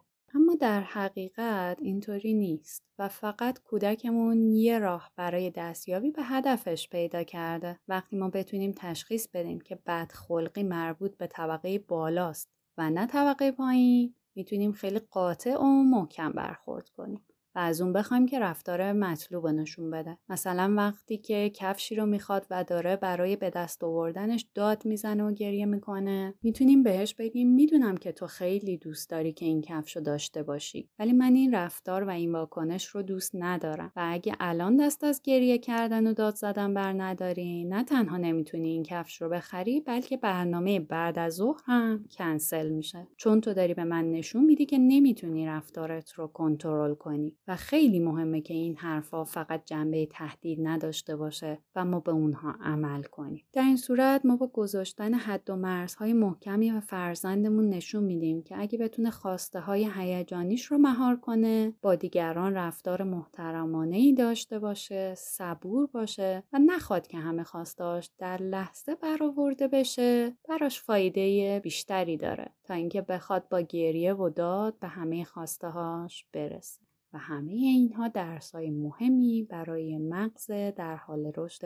بچه هست. اگه ما تسلیم کج خلقی های مغز طبقه بالای فرزندمون نشیم این اتفاقات هم تکرار نمیشن از اونجایی که کج خلقی های مغز طبقه بالا هدفمنده وقتی بچه ها یاد بگیرن که این روش موثر نیست و گاهی حتی ممکنه براشون نتیجه منفی هم داشته باشه دیگه از اون راه استفاده نمی‌کنن اما کش خلقی های مغز طبقه پایین کاملا متفاوته. معمولا تو چنین لحظه های انقدر خشمگینه که قادر به استفاده از مغز طبقه بالا نیست. کتاب کودک نوپایی مثال می‌زنه که توی همون آب روی صورتش ریخته. اونقدر عصبانی شده که شروع به فریاد زدن می‌کنه. وسایل رو پرت می‌کنه و مشتش رو به سمت ما می‌زنه. در همه این لحظات قسمت های پایین مغز یا همون بادامه کنترل مغز بالا رو به دست گرفته و پله ها عملا مسدوده. کودک ما در این لحظات تحت تاثیر هورمون های استرسی که تو بدنش ترشح شده نمی‌تونه از مغز بالاش به به درستی استفاده کنه و مغز طبقه بالا وظایفش رو انجام بده. اون توی این لحظات به راستی ناتوانه و نمی‌تونه به پیامد رفتارش فکر کنه. به اصطلاح جوش آورده و از کنترل خارجه. وقتی کودک دچار چنین حالی میشه کج خلقی از طبقه پایین مغزش به وجود اومده. ما به عنوان پدر و مادر باید یه پاسخ متفاوت بهش بدیم. وقتی کج خلقی از طبقه بالا بود باید حد و مرزها رو مشخص کنیم و با لحنی مهربون و قاطع اونها رو بهش بگیم. اما پاسخی که به کج خلقی طبقه پایین میدیم تسلی بخشتر و پرورش دهنده تره. در اپیزود قبل گفتیم که اول ارتباط برقرار می‌کنیم و بعد به سمت دیگه هدایت می‌کنیم. در اینجا هم اولین کاری که باید انجام بدیم اینه که با کودکمون ارتباط برقرار کنیم و کمکش کنیم که آروم بشه. می‌تونیم بغلش کنیم، با صدای آروم و تسلی دهنده صحبت کنیم. اگر خیلی عصبانیه و ممکنه آسیبی به خودش یا دیگران بزنه باید محکم توی بغل بگیریمش و به آرومی باش صحبت کنیم یا از محل دورش کنیم. بر اساس خلق و خوی کودکمون می‌تونیم راه های متفاوتی رو امتحان کنیم. و نکته اصلی اینه که اون رو تسلی بدیم آروم کنیم و از کناره آشفتگی رودخونه بهزیستی دور کنیم. در این حالت صحبت کردن در مورد پیامد کارهاش اصلا نتیجه ای نداره. چون این کش خلقی ها مربوط به طبقه پایینه و در اون لحظات هیچ اطلاعاتی رو نمی‌تونه پردازش کنه مغز طبقه بالا کاملا از کار افتاده. بنابراین اولین کار مهم وقتی که مغز طبقه بالا مسدود میشه اینه که کودک رو آروم کنیم تا بادامه مغزش هم آروم بشه. بعد از اینکه مغز طبقه بالا شروع به کار کرد می‌تونیم شروع به صحبت منطقی کنیم. مثلا اینکه دوست نداشتی بابا اینجوری سر تو بشوره یا دفعه بعد دوست داری سر تو چجوری بشوری. فرزند ما بعد آروم شدن می‌تونه حرفامون رو بشنوه و بهش فکر کن یا می‌تونیم مثلا بهش بگیم که می‌دونم دوست نداری آب رو صورتت بریزه و خیلی عصبانی شدی. ولی وقتی عصبانی هستی درست نیست که کسی رو بزنی یا حرف بدی بزنی. به جاش می‌تونی به ما بگی که این کار رو دوست ندارم لطفا اینجوری سرمو نشودی در این صورت صورت ما هم اقتدارمون رو حفظ کردیم و هم با بچهمون مهربون. و احتمالا کودک خیلی راحتتر حرفامون رو میپذیره و می‌تونه عمل کنه. جوش آوردن و عصبانی شدن فقط مخصوص بچه های کوچیک نیست. یه بچه ده ساله هم دچار احساسات شدید میشه و جوش میاره. و مغز پایینیش می‌تونه مغز طبقه بالا رو از کار بندازه. در مورد این بچه ها هم آگاهی به مغز طبقه پایین و مغز طبقه بالا می‌تونه راهبرد بهتری به اونها بده. می‌تونیم بفهمیم که کی وقت اینه که براشون حد و مرز رو مشخص کنیم و کی بهتره باهاشون وارد همدلی بشیم و آرومشون کنیم. موضوع بدقلقی ها فقط یک مثال از آگاهی داشتن درباره طبقه بالا و پایین مغزه. حالا که این رو فهمیدیم می‌تونیم با استفاده از این دانش به پرورش مغز پایین و بالای کودک کمک کنیم و کاری کنیم که کودک توانمندتر بشه و مغز طبقه بالا و پایینش یک پارچه تر. راهکار یک پارچه مغز شماره سه رو بررسی می‌کنیم.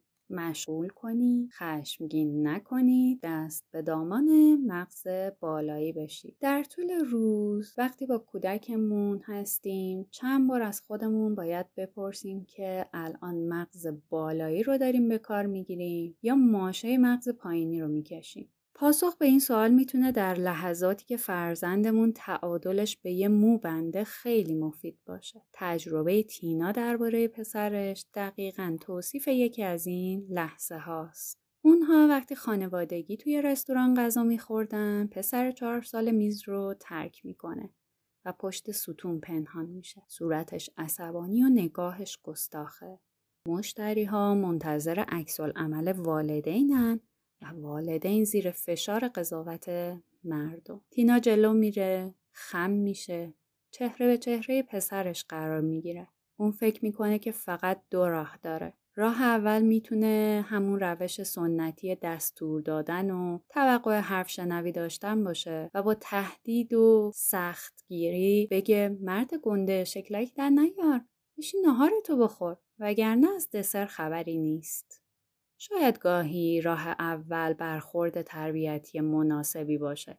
تو اون لحظه اگه تینا با چنین طرز گفتاری با پسرش برخورد می‌کرد ممکن بود انواع واکنش های عاطفی احساسی رو تو مغز طبقه پایینش روشن کنه. همون مغز خزندگانی. اون وقت اونم مثل خزنده ای که بهش حمله شده از خودش دفاع می‌کرد و مقابله به مثل می‌کرد. راه دوم تینا تلنگر زدن به مغز بالایی بود و تلاش که اون رو وادار کنه به فکر کردن. درست برعکس مغز پایینی که راه حلش جنگیدن بود و عکس نشون دادن تینا گزینه شماره دو رو انتخاب کرد. این لحظه از همون لحظه هایی که ما برای بقامون تصمیم می‌گیریم و اون می‌خواست از اون لحظه برای کمک به رشد پسرش کمک بگیره. پس توی چهره اون دقت کرد و گفت به نظر عصبانی میای همینطوره؟ ارتباط برقرار کنید مسیر رو عوض کنید یادتونه؟ پسر با حالت خشمالودی صورتش رو در هم کرد. زبونش رو بیرون آورد و فریاد زد. آره تینا خیلی خوشحال بود که پسرش جدیدترین فوشی که یاد گرفته رو نگفت. ازش پرسید بابت چه چیزی عصبانی شدی و فهمید برای این عصبانیه که پدرش به اون گفته اگر بخواد دسر بخوره باید دست کم نصف غذاشو تموم کنه. تینا توضیح داد که می‌تونم بفهمم چنین موضوعی چقدر حال آدم رو می‌گیره. ولی بابا طوریه که می‌تونی باهاش چونه بزنی. تصمیمتو بگیر که از نظر تو چقدرش رو بخوری منصفانه است. بعد برو با بابا دربارهش صحبت کنی. اگرم برای مطرح کردن تصمیم به کمک احتیاج داشتی رو من حساب کن. اینجا پسر تینا سخت شروع به فکر کردن می‌کنه. این یعنی مغز بالایی وارد عمل شده و با مغز پایینی در جداله. بعد حدود 15 ثانیه برمیگرده و با لحن عصبانی به پدرش میگه من نمی‌خوام نصف غذامو بخورم دسرم می‌خوام. پدرش میگه فکر می‌کنی چقدر بخوری منصفانه است. و اون میگه ده لقمه. در حالی که این از نصف غذاشم بیشتر بود. مغز پایین نتونست به طور کامل اختیار رو در دستش بگیره. اگه از روش اول استفاده می‌کرد پسرش فرصت یاد گرفتن رابطه یعنی ارتباط برقرار کردن با دیگران و گفتگوی متقابل و به توافق رسیدن را از دست می‌داد. اگرچه گزینه دو رو انتخاب کردن. اما پدر مادر هنوز هم به قسمت بدرفتاری این ماجرا اشاره کردند و وقتی پسر بر رفتارش تسلط بیشتری پیدا کرد واقعا می‌تونست پذیرای این جملات باشه که اگه موقعی ناراحت شد مهمه که توی رستوران معدب باشه و آداب درست رو به کار ببره. گاهی بین والدین و فرزند جایی برای معامله نیست. بچه ها باید به نظر والدینشون احترام بذارن. نه یعنی نه. به همین سادگی. گاهی وقتا پیشنهادهای متقابل پذیرفتنی نیست. مثلا اگه پسر تینا پیشنهاد می‌کرد که فقط یه لغمه بخوره مطمئنا پدرش معامله رو نمیپذیرفت. در مثال دیگه کتاب دختر عصبانی و خشمگینه که مادرش گردنبندی که دیده بود رو نخریده. مادر تصمیم می‌گیره باهاش اتمام حجت نکنه که باعث خشم بیشتر مغز طبقه پایین بشه. در عوض مغز طبقه بالا رو به کار می‌گیره. اینطور که اول حرف زدن دخترش رو طوری جهت دهی می‌کنه تا برای بیان احساس واجه های دقیق تری به کار ببره. چون اون گردنبند رو برات نگرفتم عصبانی هستی؟ بعد از دخترش می‌خواد که باهاش همراه بشه تا مسئله رو حل کنن وقتی دختر می‌پرسه که چه جوری این کار بکنی مادر متوجه میشه که مغز طبقه بالا وارد عمل شده. دختر حالا دیگه می‌تونه درباره موضوع با مادرش گفتگو کنه در حالی که چند ثانیه پیش نمی‌تونست. حالا با هم فکر می‌کنن که یه گردنبند دیگه بگیرن یا از یه فروشگاه دیگه خرید کنن یا یکی درست کنن و مادر حالا می‌تونه با دخترش در این باره صحبت کنه که وقتی عصبانیه طرز حرف زدنش چطور باشه. هر بار که میگیم کاری بکن که متقاعد بشم یا یه راه حل مطرح کن که به درد هر دومون بخوره این فرصت رو به کودک میدیم که حل مشکل و تصمیم گیری رو تمرین کنه. ما کمکشون می‌کنیم رفتارها و پیامدهای اون رفتار رو هم در نظر بگیرن و به احساسات و خواسته های دیگران هم فکر کنن. اگر دوست دارین که درباره این کتاب بیشتر با هم صحبت کنیم و از تجربه هامون بگیم می‌تونین چهار شنبه شبها ساعت 23 در Clubhouse یا Castbox live حاضر بشین تا بتونیم تعامل داشته باشیم و از تجربه هامون بگیم. خوشحال میشیم که بیشتر بتونیم با شما ارتباط بگیریم و از نظرات و پیشنهادات و انتقاداتتون مطلع بشیم. اگر تمایل داشتید می‌تونید در دایرکت اینستاگرام برامون پیام بگذارید. راهکار یک پارچه کردن مغز شماره چهار به کارش وادارید وگرنه از دستش می‌دید. به کار انداختن مغز طبقه بالایی مغز طبقه بالا مثل ازول است. وقتی از اون استفاده بشه پرورش پیدا می‌کنه و قوی میشه و بهتر کار می‌کنه. می‌خوایم برای پرورش مغز طبقه بالای کودکمون یه عمل کرده هدفمند داشته باشیم. مغز طبقه بالا که قوی باشه مغز طبقه پایین رو متعادل می‌کنه که برای هوش اجتماعی و عاطفی خیلی مهمه. این مطلب یه مبنا برای سلامت ذهنه. وظیفه ما اینه که برای بچه ها فرصت پشت فرصت فراهم کنی که مغز بالا رو به کار بگیرن تا پرورشش بدن و قدرتمند شه. حالا به چند تا از روش های قدرتمند کردن مغز بالایی یه نگاهی میندازیم. تصمیم گیری درست ما پدر و مادرها همیشه وسوسه میشیم به جای بچه هامون تصمیم گیری کنیم در حالی که باید به اونا فرصتی بدیم تا تصمیم گرفتن برای خودشون رو تمرین کنن. تصمیم گرفتن یک مهارته و نیازمند چیزیه که به اون میگیم عمل کرد. عمل کرده اجرایی وقتی فراهم میشه که مغز بالایی گزینه های مختلف و سبک و سنگین کنه. این در نظر گرفتن چند تا گزینه و در نظر گرفتن پیامد هر کدوم از اونها مغز بالایی رو به کار میندازه. برای بچه های خیلی کوچیک این کار می‌تونه به همین سادگی باشه که امروز می‌خوای کفشای آبیت رو بپوشی یا کفشای سفیدت رو. برای بچه های بزرگتر مسئولیت بیشتر میدیم و می‌ذاریم حل کردن بعضی مشکلات پیچیده چالش برانگیز و خودشون به عهده بگیرن. مثلا اگه دختر ده سالمون تو یک روز و یک ساعت هم اردو داره و هم مسابقه تشویقش کنیم که تصمیم بگیره و انتخاب کنه. اگه توی روند تصمیم گیری خودش سهمی داشته باشه حتی اگه آخرش خیلی راضی نباشه خیلی راحت تر می‌تونه یکیشونو کنار بذاره. پول تو جیبی یکی دیگه از راه های است که به بچه های بزرگتر تمرین حل کردن مشکلات پیچیده رو میده. مثل تجربه تصمیم گرفتن بین خرید یه خوراکی یا پسنداز کردن برای خرید دوچرخه. باید بذارید بچه ها با تصمیم ها دست و پنجه نرم کنن و پیامدهای اونها رو بپذیرن. مشکل ها رو حل نکنید و در برابر خواسته درونی خودتون برای خلاص کردن بچه ها از مخمسه مقاومت کنید. حتی به این قیمت که اشتباه های جزئی مرتکب بشن یا انتخاب های نچندان عالی بکنن. هدف ما این نیست که اونا تصمیم های بیعیب و نقص بگیرن. هدفمون اینه که مغز بالاشون پرورش پیدا کنه. مهار کردن عواطف و احساسات و بدن کار مهم دیگه برای بچه ها اینه که بتونن احساسات خودشون رو مهار کنن. ما باید مهارت هایی بهشون یاد بدیم که کمکشون کنه وقتی براشفته هستن تصمیمای درست بگیرن. مثلا نفس عمیق کشیدن تا ده شمردن، بیان احساسات، پا به زمین کوبیدن، مشت زدن به بالش و غیره. توضیح بدیم وقتی اختیار خودش رو از دست میده در مغزش چه اتفاقی میافته.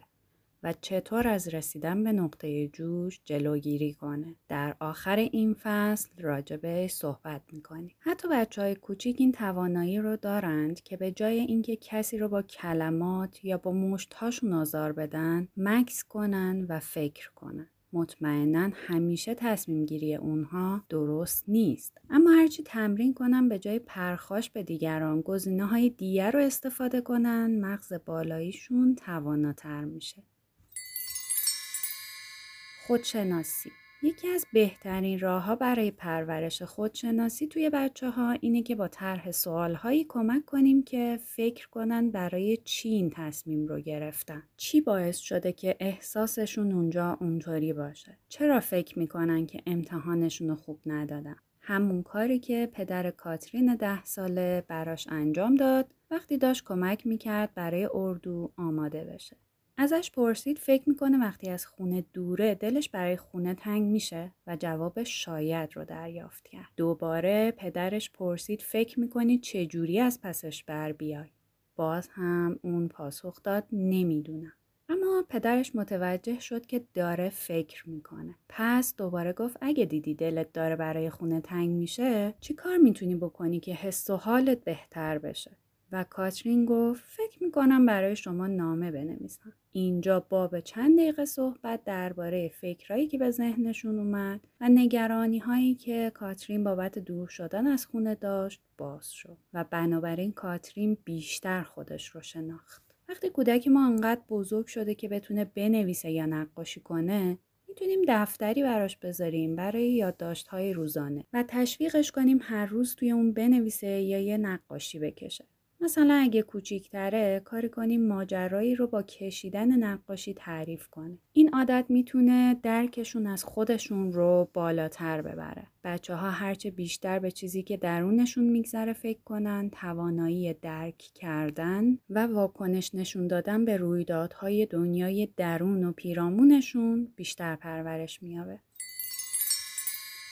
همدلی همدلی یکی دیگه از کارهای مهم مغز بالایی. وقتی سوالات ساده می کنیم که نشون میده برای احساسات دیگران چقدر ارزش قائلیم این توانایی رو توی کودک ایجاد می‌کنه که حس همدلی داشته باشه. مثلا وقتی توی رستوران میگیم فکر می‌کنی اون بچه برای چی داره گریه می‌کنه یا موقع کتاب خوندن بگیم فکر می‌کنی الان که دوستم لیندا از محلشون رفته چه احساسی داره؟ یا موقع بیرون اومدن از فروشگاه بپرسیم رفتار اون خانم با ما خیلی خوب نبود مگه نه؟ فکر می‌کنی ممکنه چیزی براش پیش اومده باشه که باعث شده امروز ناراحت باشه؟ یعنی توجه کودک رو به احساس و نیاز دیگران جلب کنی. در روزمره می‌تونیم کاری کنیم که توی خودشون به مرحله جدیدی از شناخت حس مهربونی دست پیدا کنن. یعنی مغز بالاییشون رو به کار بگیریم. دانشمندان هر روز بیشتر به این نتیجه می‌رسن که همدلی ریشه در سامانه های پیچیده ای داره که بهش نورون های آینه ای میگن. فصل بعد این کتاب راجبش بیشتر صحبت می‌کنیم. هرچی مغز بالایی رو بیشتر تمرین بدیم که به دیگران فکر کنه، کودکمون می‌تونه حس مهربونی بیشتری داشته باشه.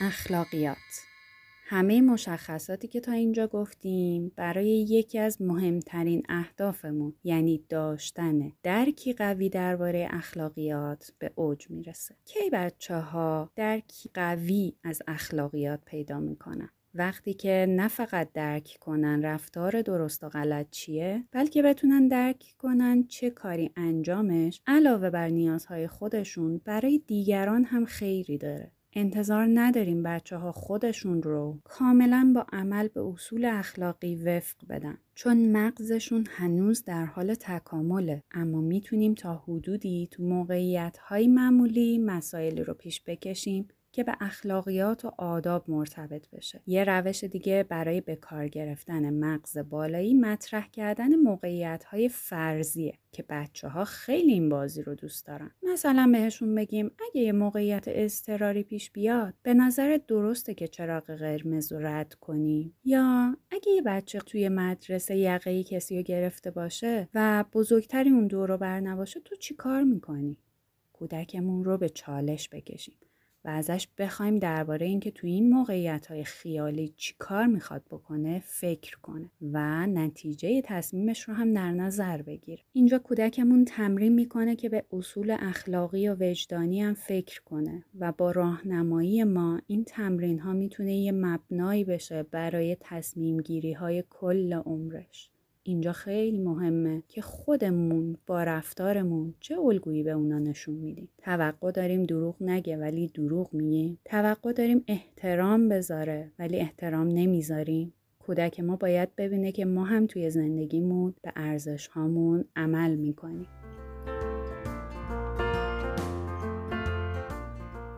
روش یک پارچه کردن مغز شماره پنج. حرکتش بدید وگرنه از دستش می‌دید. حرکت دادن بدن برای اینکه ذهن از دست نره. تحقیقات نشون داده که تحرک جسمانی مستقیما بر ساختار شیمیایی مغز تاثیر می‌ذاره. اگه کودک ما ارتباطش با مغز بالایی رو از دست داد می‌تونیم وادارش کنیم بدنش رو حرکت بده. مثال لیام ده ساله خیلی بر من جالبه. لیام احساس می‌کرد که تکلیف های مدرسش خیلی زیاده و حتی وقتی مادرش پیشنهاد کمک کرد هم آروم نشد و یک دفعه شروع به دویدن کرد تا مسافتی بیرون از خونه دوید و برگشت و گفت حالا احساس بهتری دارم و می‌تونم تکلیفامو انجام بدم. لیان نمی‌دونست که وقتی دوید داشت تمرین یک پارچه سازی می‌کرد. مغز پایینی مغز بالایی رو به فرمان برداری واداشته بود و به اون احساس درماندگی داده بود. اون در کناره آشوب رودخونه شناور شده بود. تلاشای مادرش برای کمک به مغز طبقه بالا ناموفق بود. اما وقتی لیام به بدنش توجه کرد انگار چیزی تو مغزش تغییر کرد. بعد از ورزش حالا دیگه می‌تونست آمیگدالش رو آروم کنه و انان اختیار رو به مغز بالایی بده. مطالعات انجام شده روش لیامو تایید می‌کنن. وقتی ما حالت جسمانیمون عوض می‌کنیم مثلا تحرک می‌کنیم یا برعکسش استراحت می‌کنیم می‌تونیم حالت عاطفی احساسیمون رو هم عوض کنیم. مثلا وقتی یک دقیقه لبخند می‌زنیم می‌تونیم احساس شادی بیشتری کنیم. تنفس سریع و سطحی با استراب همراهه و اگه نفس آهسته و عمیق بکشیم احتمالا احساس می‌کنیم آروم تریم. میشه این تمرین های کوچیک رو با بچه ها تجربه کرد تا به اونا یاد بدیم چطور بدنشون بر احساسشون می‌تونه تاثیر بذاره. سرچشمه خیلی از احساساتمون توی بدنمونه. دلمون شور می‌زنه. شونه هامون منقبض میشه. حتی قبل از اینکه آگاهانه بفهمیم که عصبی هستیم پیام جسمانی استراب رو به مغزمون میفرستیم. جاری شدن داده ها از بدن به سوی ساقه مغز و درون دستگاه لیمبیک و بعد به طرف بالا و قشر مغز حالتهای بدنیمون حالات عاطفی احساسی و افکارمون رو تغییر میدن. وقتی لیان احساس از پادر اومدن کرد جریان انرژی و اطلاعات مسدود شد به نبود یک پارچگی منجر شد حرکت شدید جسمانی بخشی از انرژی خشم و تنش لیام را آزاد کرد و بهش فرصت آرامش داد. برای همین بعد از دویدن بدن اطلاعات آرومتری به مغز بالایی فرستاد و بخش های مختلف مغز دوباره یک پارچه شدند. دفعه بعدی که کودکمون برای آروم شدن به کمک احتیاج داشت دنبال راهی برای به تحرک واداشتنش بگردید. برای بچه های کوچیکتر میشه اسمشو گذاشت کلک خلاقانه محبت آمیز. مثلا وقتی بچه ای لباس نمی پوشه و می‌خواد لخت باشه به جای اینکه بگید قبلا بهت گفته بودم که وقت لباس پوشیدن یا لباساتو بپوش یا نمی‌تونی سراغ کارهای دیگه بری می‌تونین بگین بیا یه بازی لباس پوشیدن بکنیم تو عروسک باش اون وقت شلوار تو پات می‌کنی. سرگرم کننده بودن این بازی و همراه شدنش با فعالیت جسمانی می‌تونه چیدمان ذهنی کودک خردسال رو به کلی عوض کنه و روزتون رو لذت بخش. این روش برای بچه های بزرگتر هم کاربرد داره. گاهی هم می‌تونیم به زبون ساده برای کودک توضیح بدیم.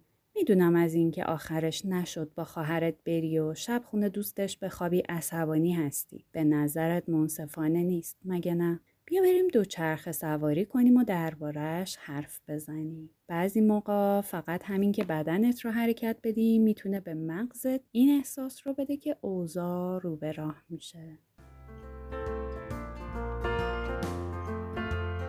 حالا ببینیم که چطوری درباره مغز پایینی و بالایی به کودکان توضیح بدیم. بچه ها خیلی راحت می‌تونن اطلاعاتی که تو این فصل ارائه شده رو درک کنن. میشه از پیامهای تصویری کتابم استفاده کرد که ما تصاویرش رو در اینستاگراممون می‌گذاریم. می‌تونین به کودک به صورت عینی یاد بدین که وقتی دستش رو مشت می‌کنه و شستش رو زیر چهار انگشت می‌ذاره می‌تونه یه نمادی از مغز باشه.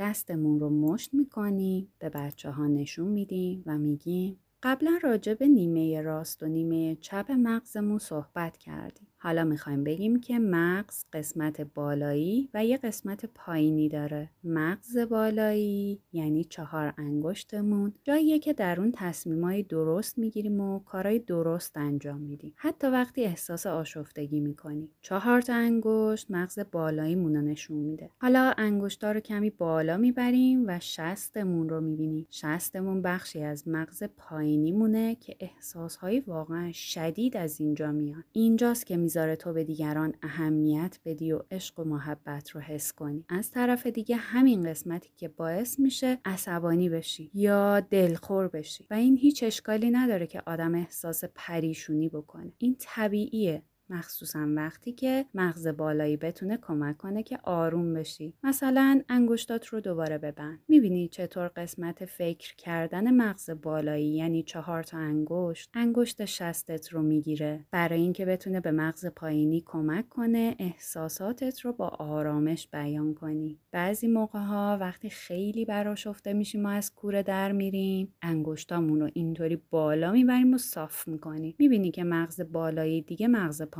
رو لمس نمی‌کنه. این یعنی که مغز بالایی من می‌تونه به مغز پایینی کمک کنه که آروم بشه. مثلا وقتی خواهر جفری برجی که اون با لگو ساخته بود و خراب کرد از کوره در رفت و دلش می‌خواست سر خواهرش فریاد بزنه. اما پدر و مادر جفری درباره از کوره در رفتن بهش آموزش داده بودن. اون هنوزم عصبانی بود. اما به جای فریاد زدن سر خواهرش تونست بگه که عصبانیه و از پدر و مادرش خواهش کرد خواهرش از اتاق بیرون ببرن. از دفعه بعد که احساس کردی داری از کوره در میری با دستت مدل مغز رو درست کن. یادت باشه که این یه مدل از مغزه نه یه مشت خشمگین. انگشتات رو صاف بالا ببر بعد اونها رو آروم پایین بیار. طوری که انگشت شست تو بغل کنن این کار به تو یادآوری می‌کنه که مغز بالایی تو به کار بندازی تا کمک کنه اون احساسهای شدید مغز پایینی تو آروم کنی. خودمون رو چطور یک پارچه کنی استفاده کردن از پلکان ذهنی خودمون چطوریه؟ پسر کوچیکم 45 دقیقه جیغ می‌کشید. و نمی‌دونستم چطور آرومش کنم. بالاخره منم سرش داد کشیدم و گفتم که ازش متنفرم. به دخترم گفته بودم حواسش به برادرش باشه که داره جلوی تاب اون میدوه. اما می‌تونم بگم انگار از قصد درست رو به برادرش شروع کرد به تاب بازی اونقدر عصبانی شدم که حتی جلوی دیگران تو پارک گفتم چه خبرته؟ حالیت نیست؟ در روزمره هممون چنین تجربه های وجود داره. و واقعا ناخوشایندن. این لحظه ها تسلط مغز پایینیمون رو نشون میده. جاهایی که اونقدر اختیارمون از دست دادیم که حرفی می‌زنیم یا کاری می‌کنیم که هرگز نمی‌ذاریم هیچ کس دیگه اون حرفا رو به بچهمون بزنه. این اعترافات مال پدر و مادرای واقعیه. کسایی که هر روز باهاشون برخورد می‌کنیم و خودمون هم جز اونهایی. خیلی همون احتمالا والدینی هستیم که در زمینه پرورش بچه ها خیلی هم عالی عمل می‌کنیم. اما ما هم مثل بقیه آدم ها گاهی اختیارمون از دست میدیم و کارهایی می‌کنیم که آرزو داریم کاش نکرده بودیم. شما می‌تونین لحظه های تسلط مغز پایینیتون رو به یاد بیارین. ما انسانی تو موقعیت های پرتنش ما هم مرتکب خطا میشیم. اما بحران های تربیت کودک می‌تونه سرآغازی برای رشدمون باشه در لحظه هایی که اختیارمون از دست میدیم می‌تونیم الگوی نظم بخشیدن به رفتار بشیم چشم های کوچولو دارن ما رو تماشا می‌کنن که ببینن چطور می‌تونیم خودمون رو آروم کنیم عکس هامون می‌تونه نمونه های خوبی برای بچه ها باشه. پس اگه بفهمیم که مغز پایینی انان مغز بالایی رو در اختیار گرفته و داریم از کوره در میریم چه کار می‌کنیم؟ کتاب اینجا چند مرحله رو ذکر کرد. اولین مرحله اینه که به کسی یا چیزی آسیب نرسونی. دهنمون رو ببندیم تا چیزی نگیم که پشیمون بشیم. دستامون رو پشت سرمون ببریم تا از انجام دادن هر گونه برخورد فیزیکی خشن جلوگیری کنیم فرزندمون به هر قیمتی شده باید در امان باشه. دومین مرحله بعد از از کوره در رفتن اینه که خودمون رو جمع جور کنیم و از اون وضعیت بیرون بیایم. هیچ اشکالی نداره که دست از کار بکشیم و نفسی تازه کنیم. به خصوص وقتی به خاطر محافظت از کودکمون باشه. می‌تونیم بهش بگیم که به زنگ تفریح احتیاج داریم تا آروم بشیم و به این ترتیب اون هم احساس ترد شدن نمی‌کنه. بعد از از کوره در رفتن سومین مرحله اینه که حرکتش بدیم وگرنه از دستش میدیم ادای عروسک های خیمه شب بازی رو در بیاریم حرکات کششی یوگا رو امتحان کنیم نفس آهسته و عمیق بکشیم هر کاری می‌تونیم بکنیم تا بخشی از اختیار رو که آمیگدال با تسلط بر مغز بالایی تو دست خودش گرفته بود دوباره پس بگیریم با این کارا نه فقط خودمون به سمت یک پارچه شدن پیش میریم بلکه چند تا ترفند سریع برای تسلط بر خود رو به عنوان الگو به بچه هامون معرفی می‌کنیم تا اونها هم بتونن استفاده کنن. آخرین مرحله بعد از از کوره در رفتن ترمیم هست. به محض اینکه آروم شدیم و احساس کردیم تسلط بیشتری به خودمون داریم دوباره با کودک ارتباط برقرار کنیم و بعد هر آسیب که به عواطف و احساسات یا به رابطمون وارد شده رو سامان بدیم. شاید این کار مستلزم این باشه که نشون بدیم اون رو بخشیدیم و شاید لازم باشه ما عذرخواهی کنیم و بپذیریم که اشتباه کردیم. این مرحله باید تا حد ممکن زود انجام بشه. هرچه زود زودتر ارتباطمون رو ترمیم کنیم. هر دومون زودتر می‌تونیم تعادل عاطفی احساسیمون رو به دست بیاریم و از با هم بودن لذت ببریم. چیزی که شنیدین اپیزود سوم از فصل اول پادکست رویش بود. در این اپیزود فصل سوم کتاب تربیت کودک برای مغز یک پارچه رو مرور کردیم. بعضی از مثال ها توی کتاب همراه با تصویره. این تصاویر رو در صفحه اینستاگرام ما می‌تونید ببینید. در اپیزود بعدی که اپیزود چهارم این فصل از پادکست رویشه درباره حافظه صحبت می‌کنیم. رویش رو می‌تونید از پادگیرهای مختلف مثل Spotify، Apple Podcast و Castbox بشنوید. لینک های پادکست و اطلاعات لازم رو می‌تونید در توضیحات پادکست و یا از صفحه اینستاگرام ما رویش dot podcast ببینید. در رویش تلاش می‌کنیم تا اثری هر چند کوچک در بهتر شدن دنیایی که در اون زندگی می‌کنیم داشته باشیم. قدردان همراهی شما هستیم.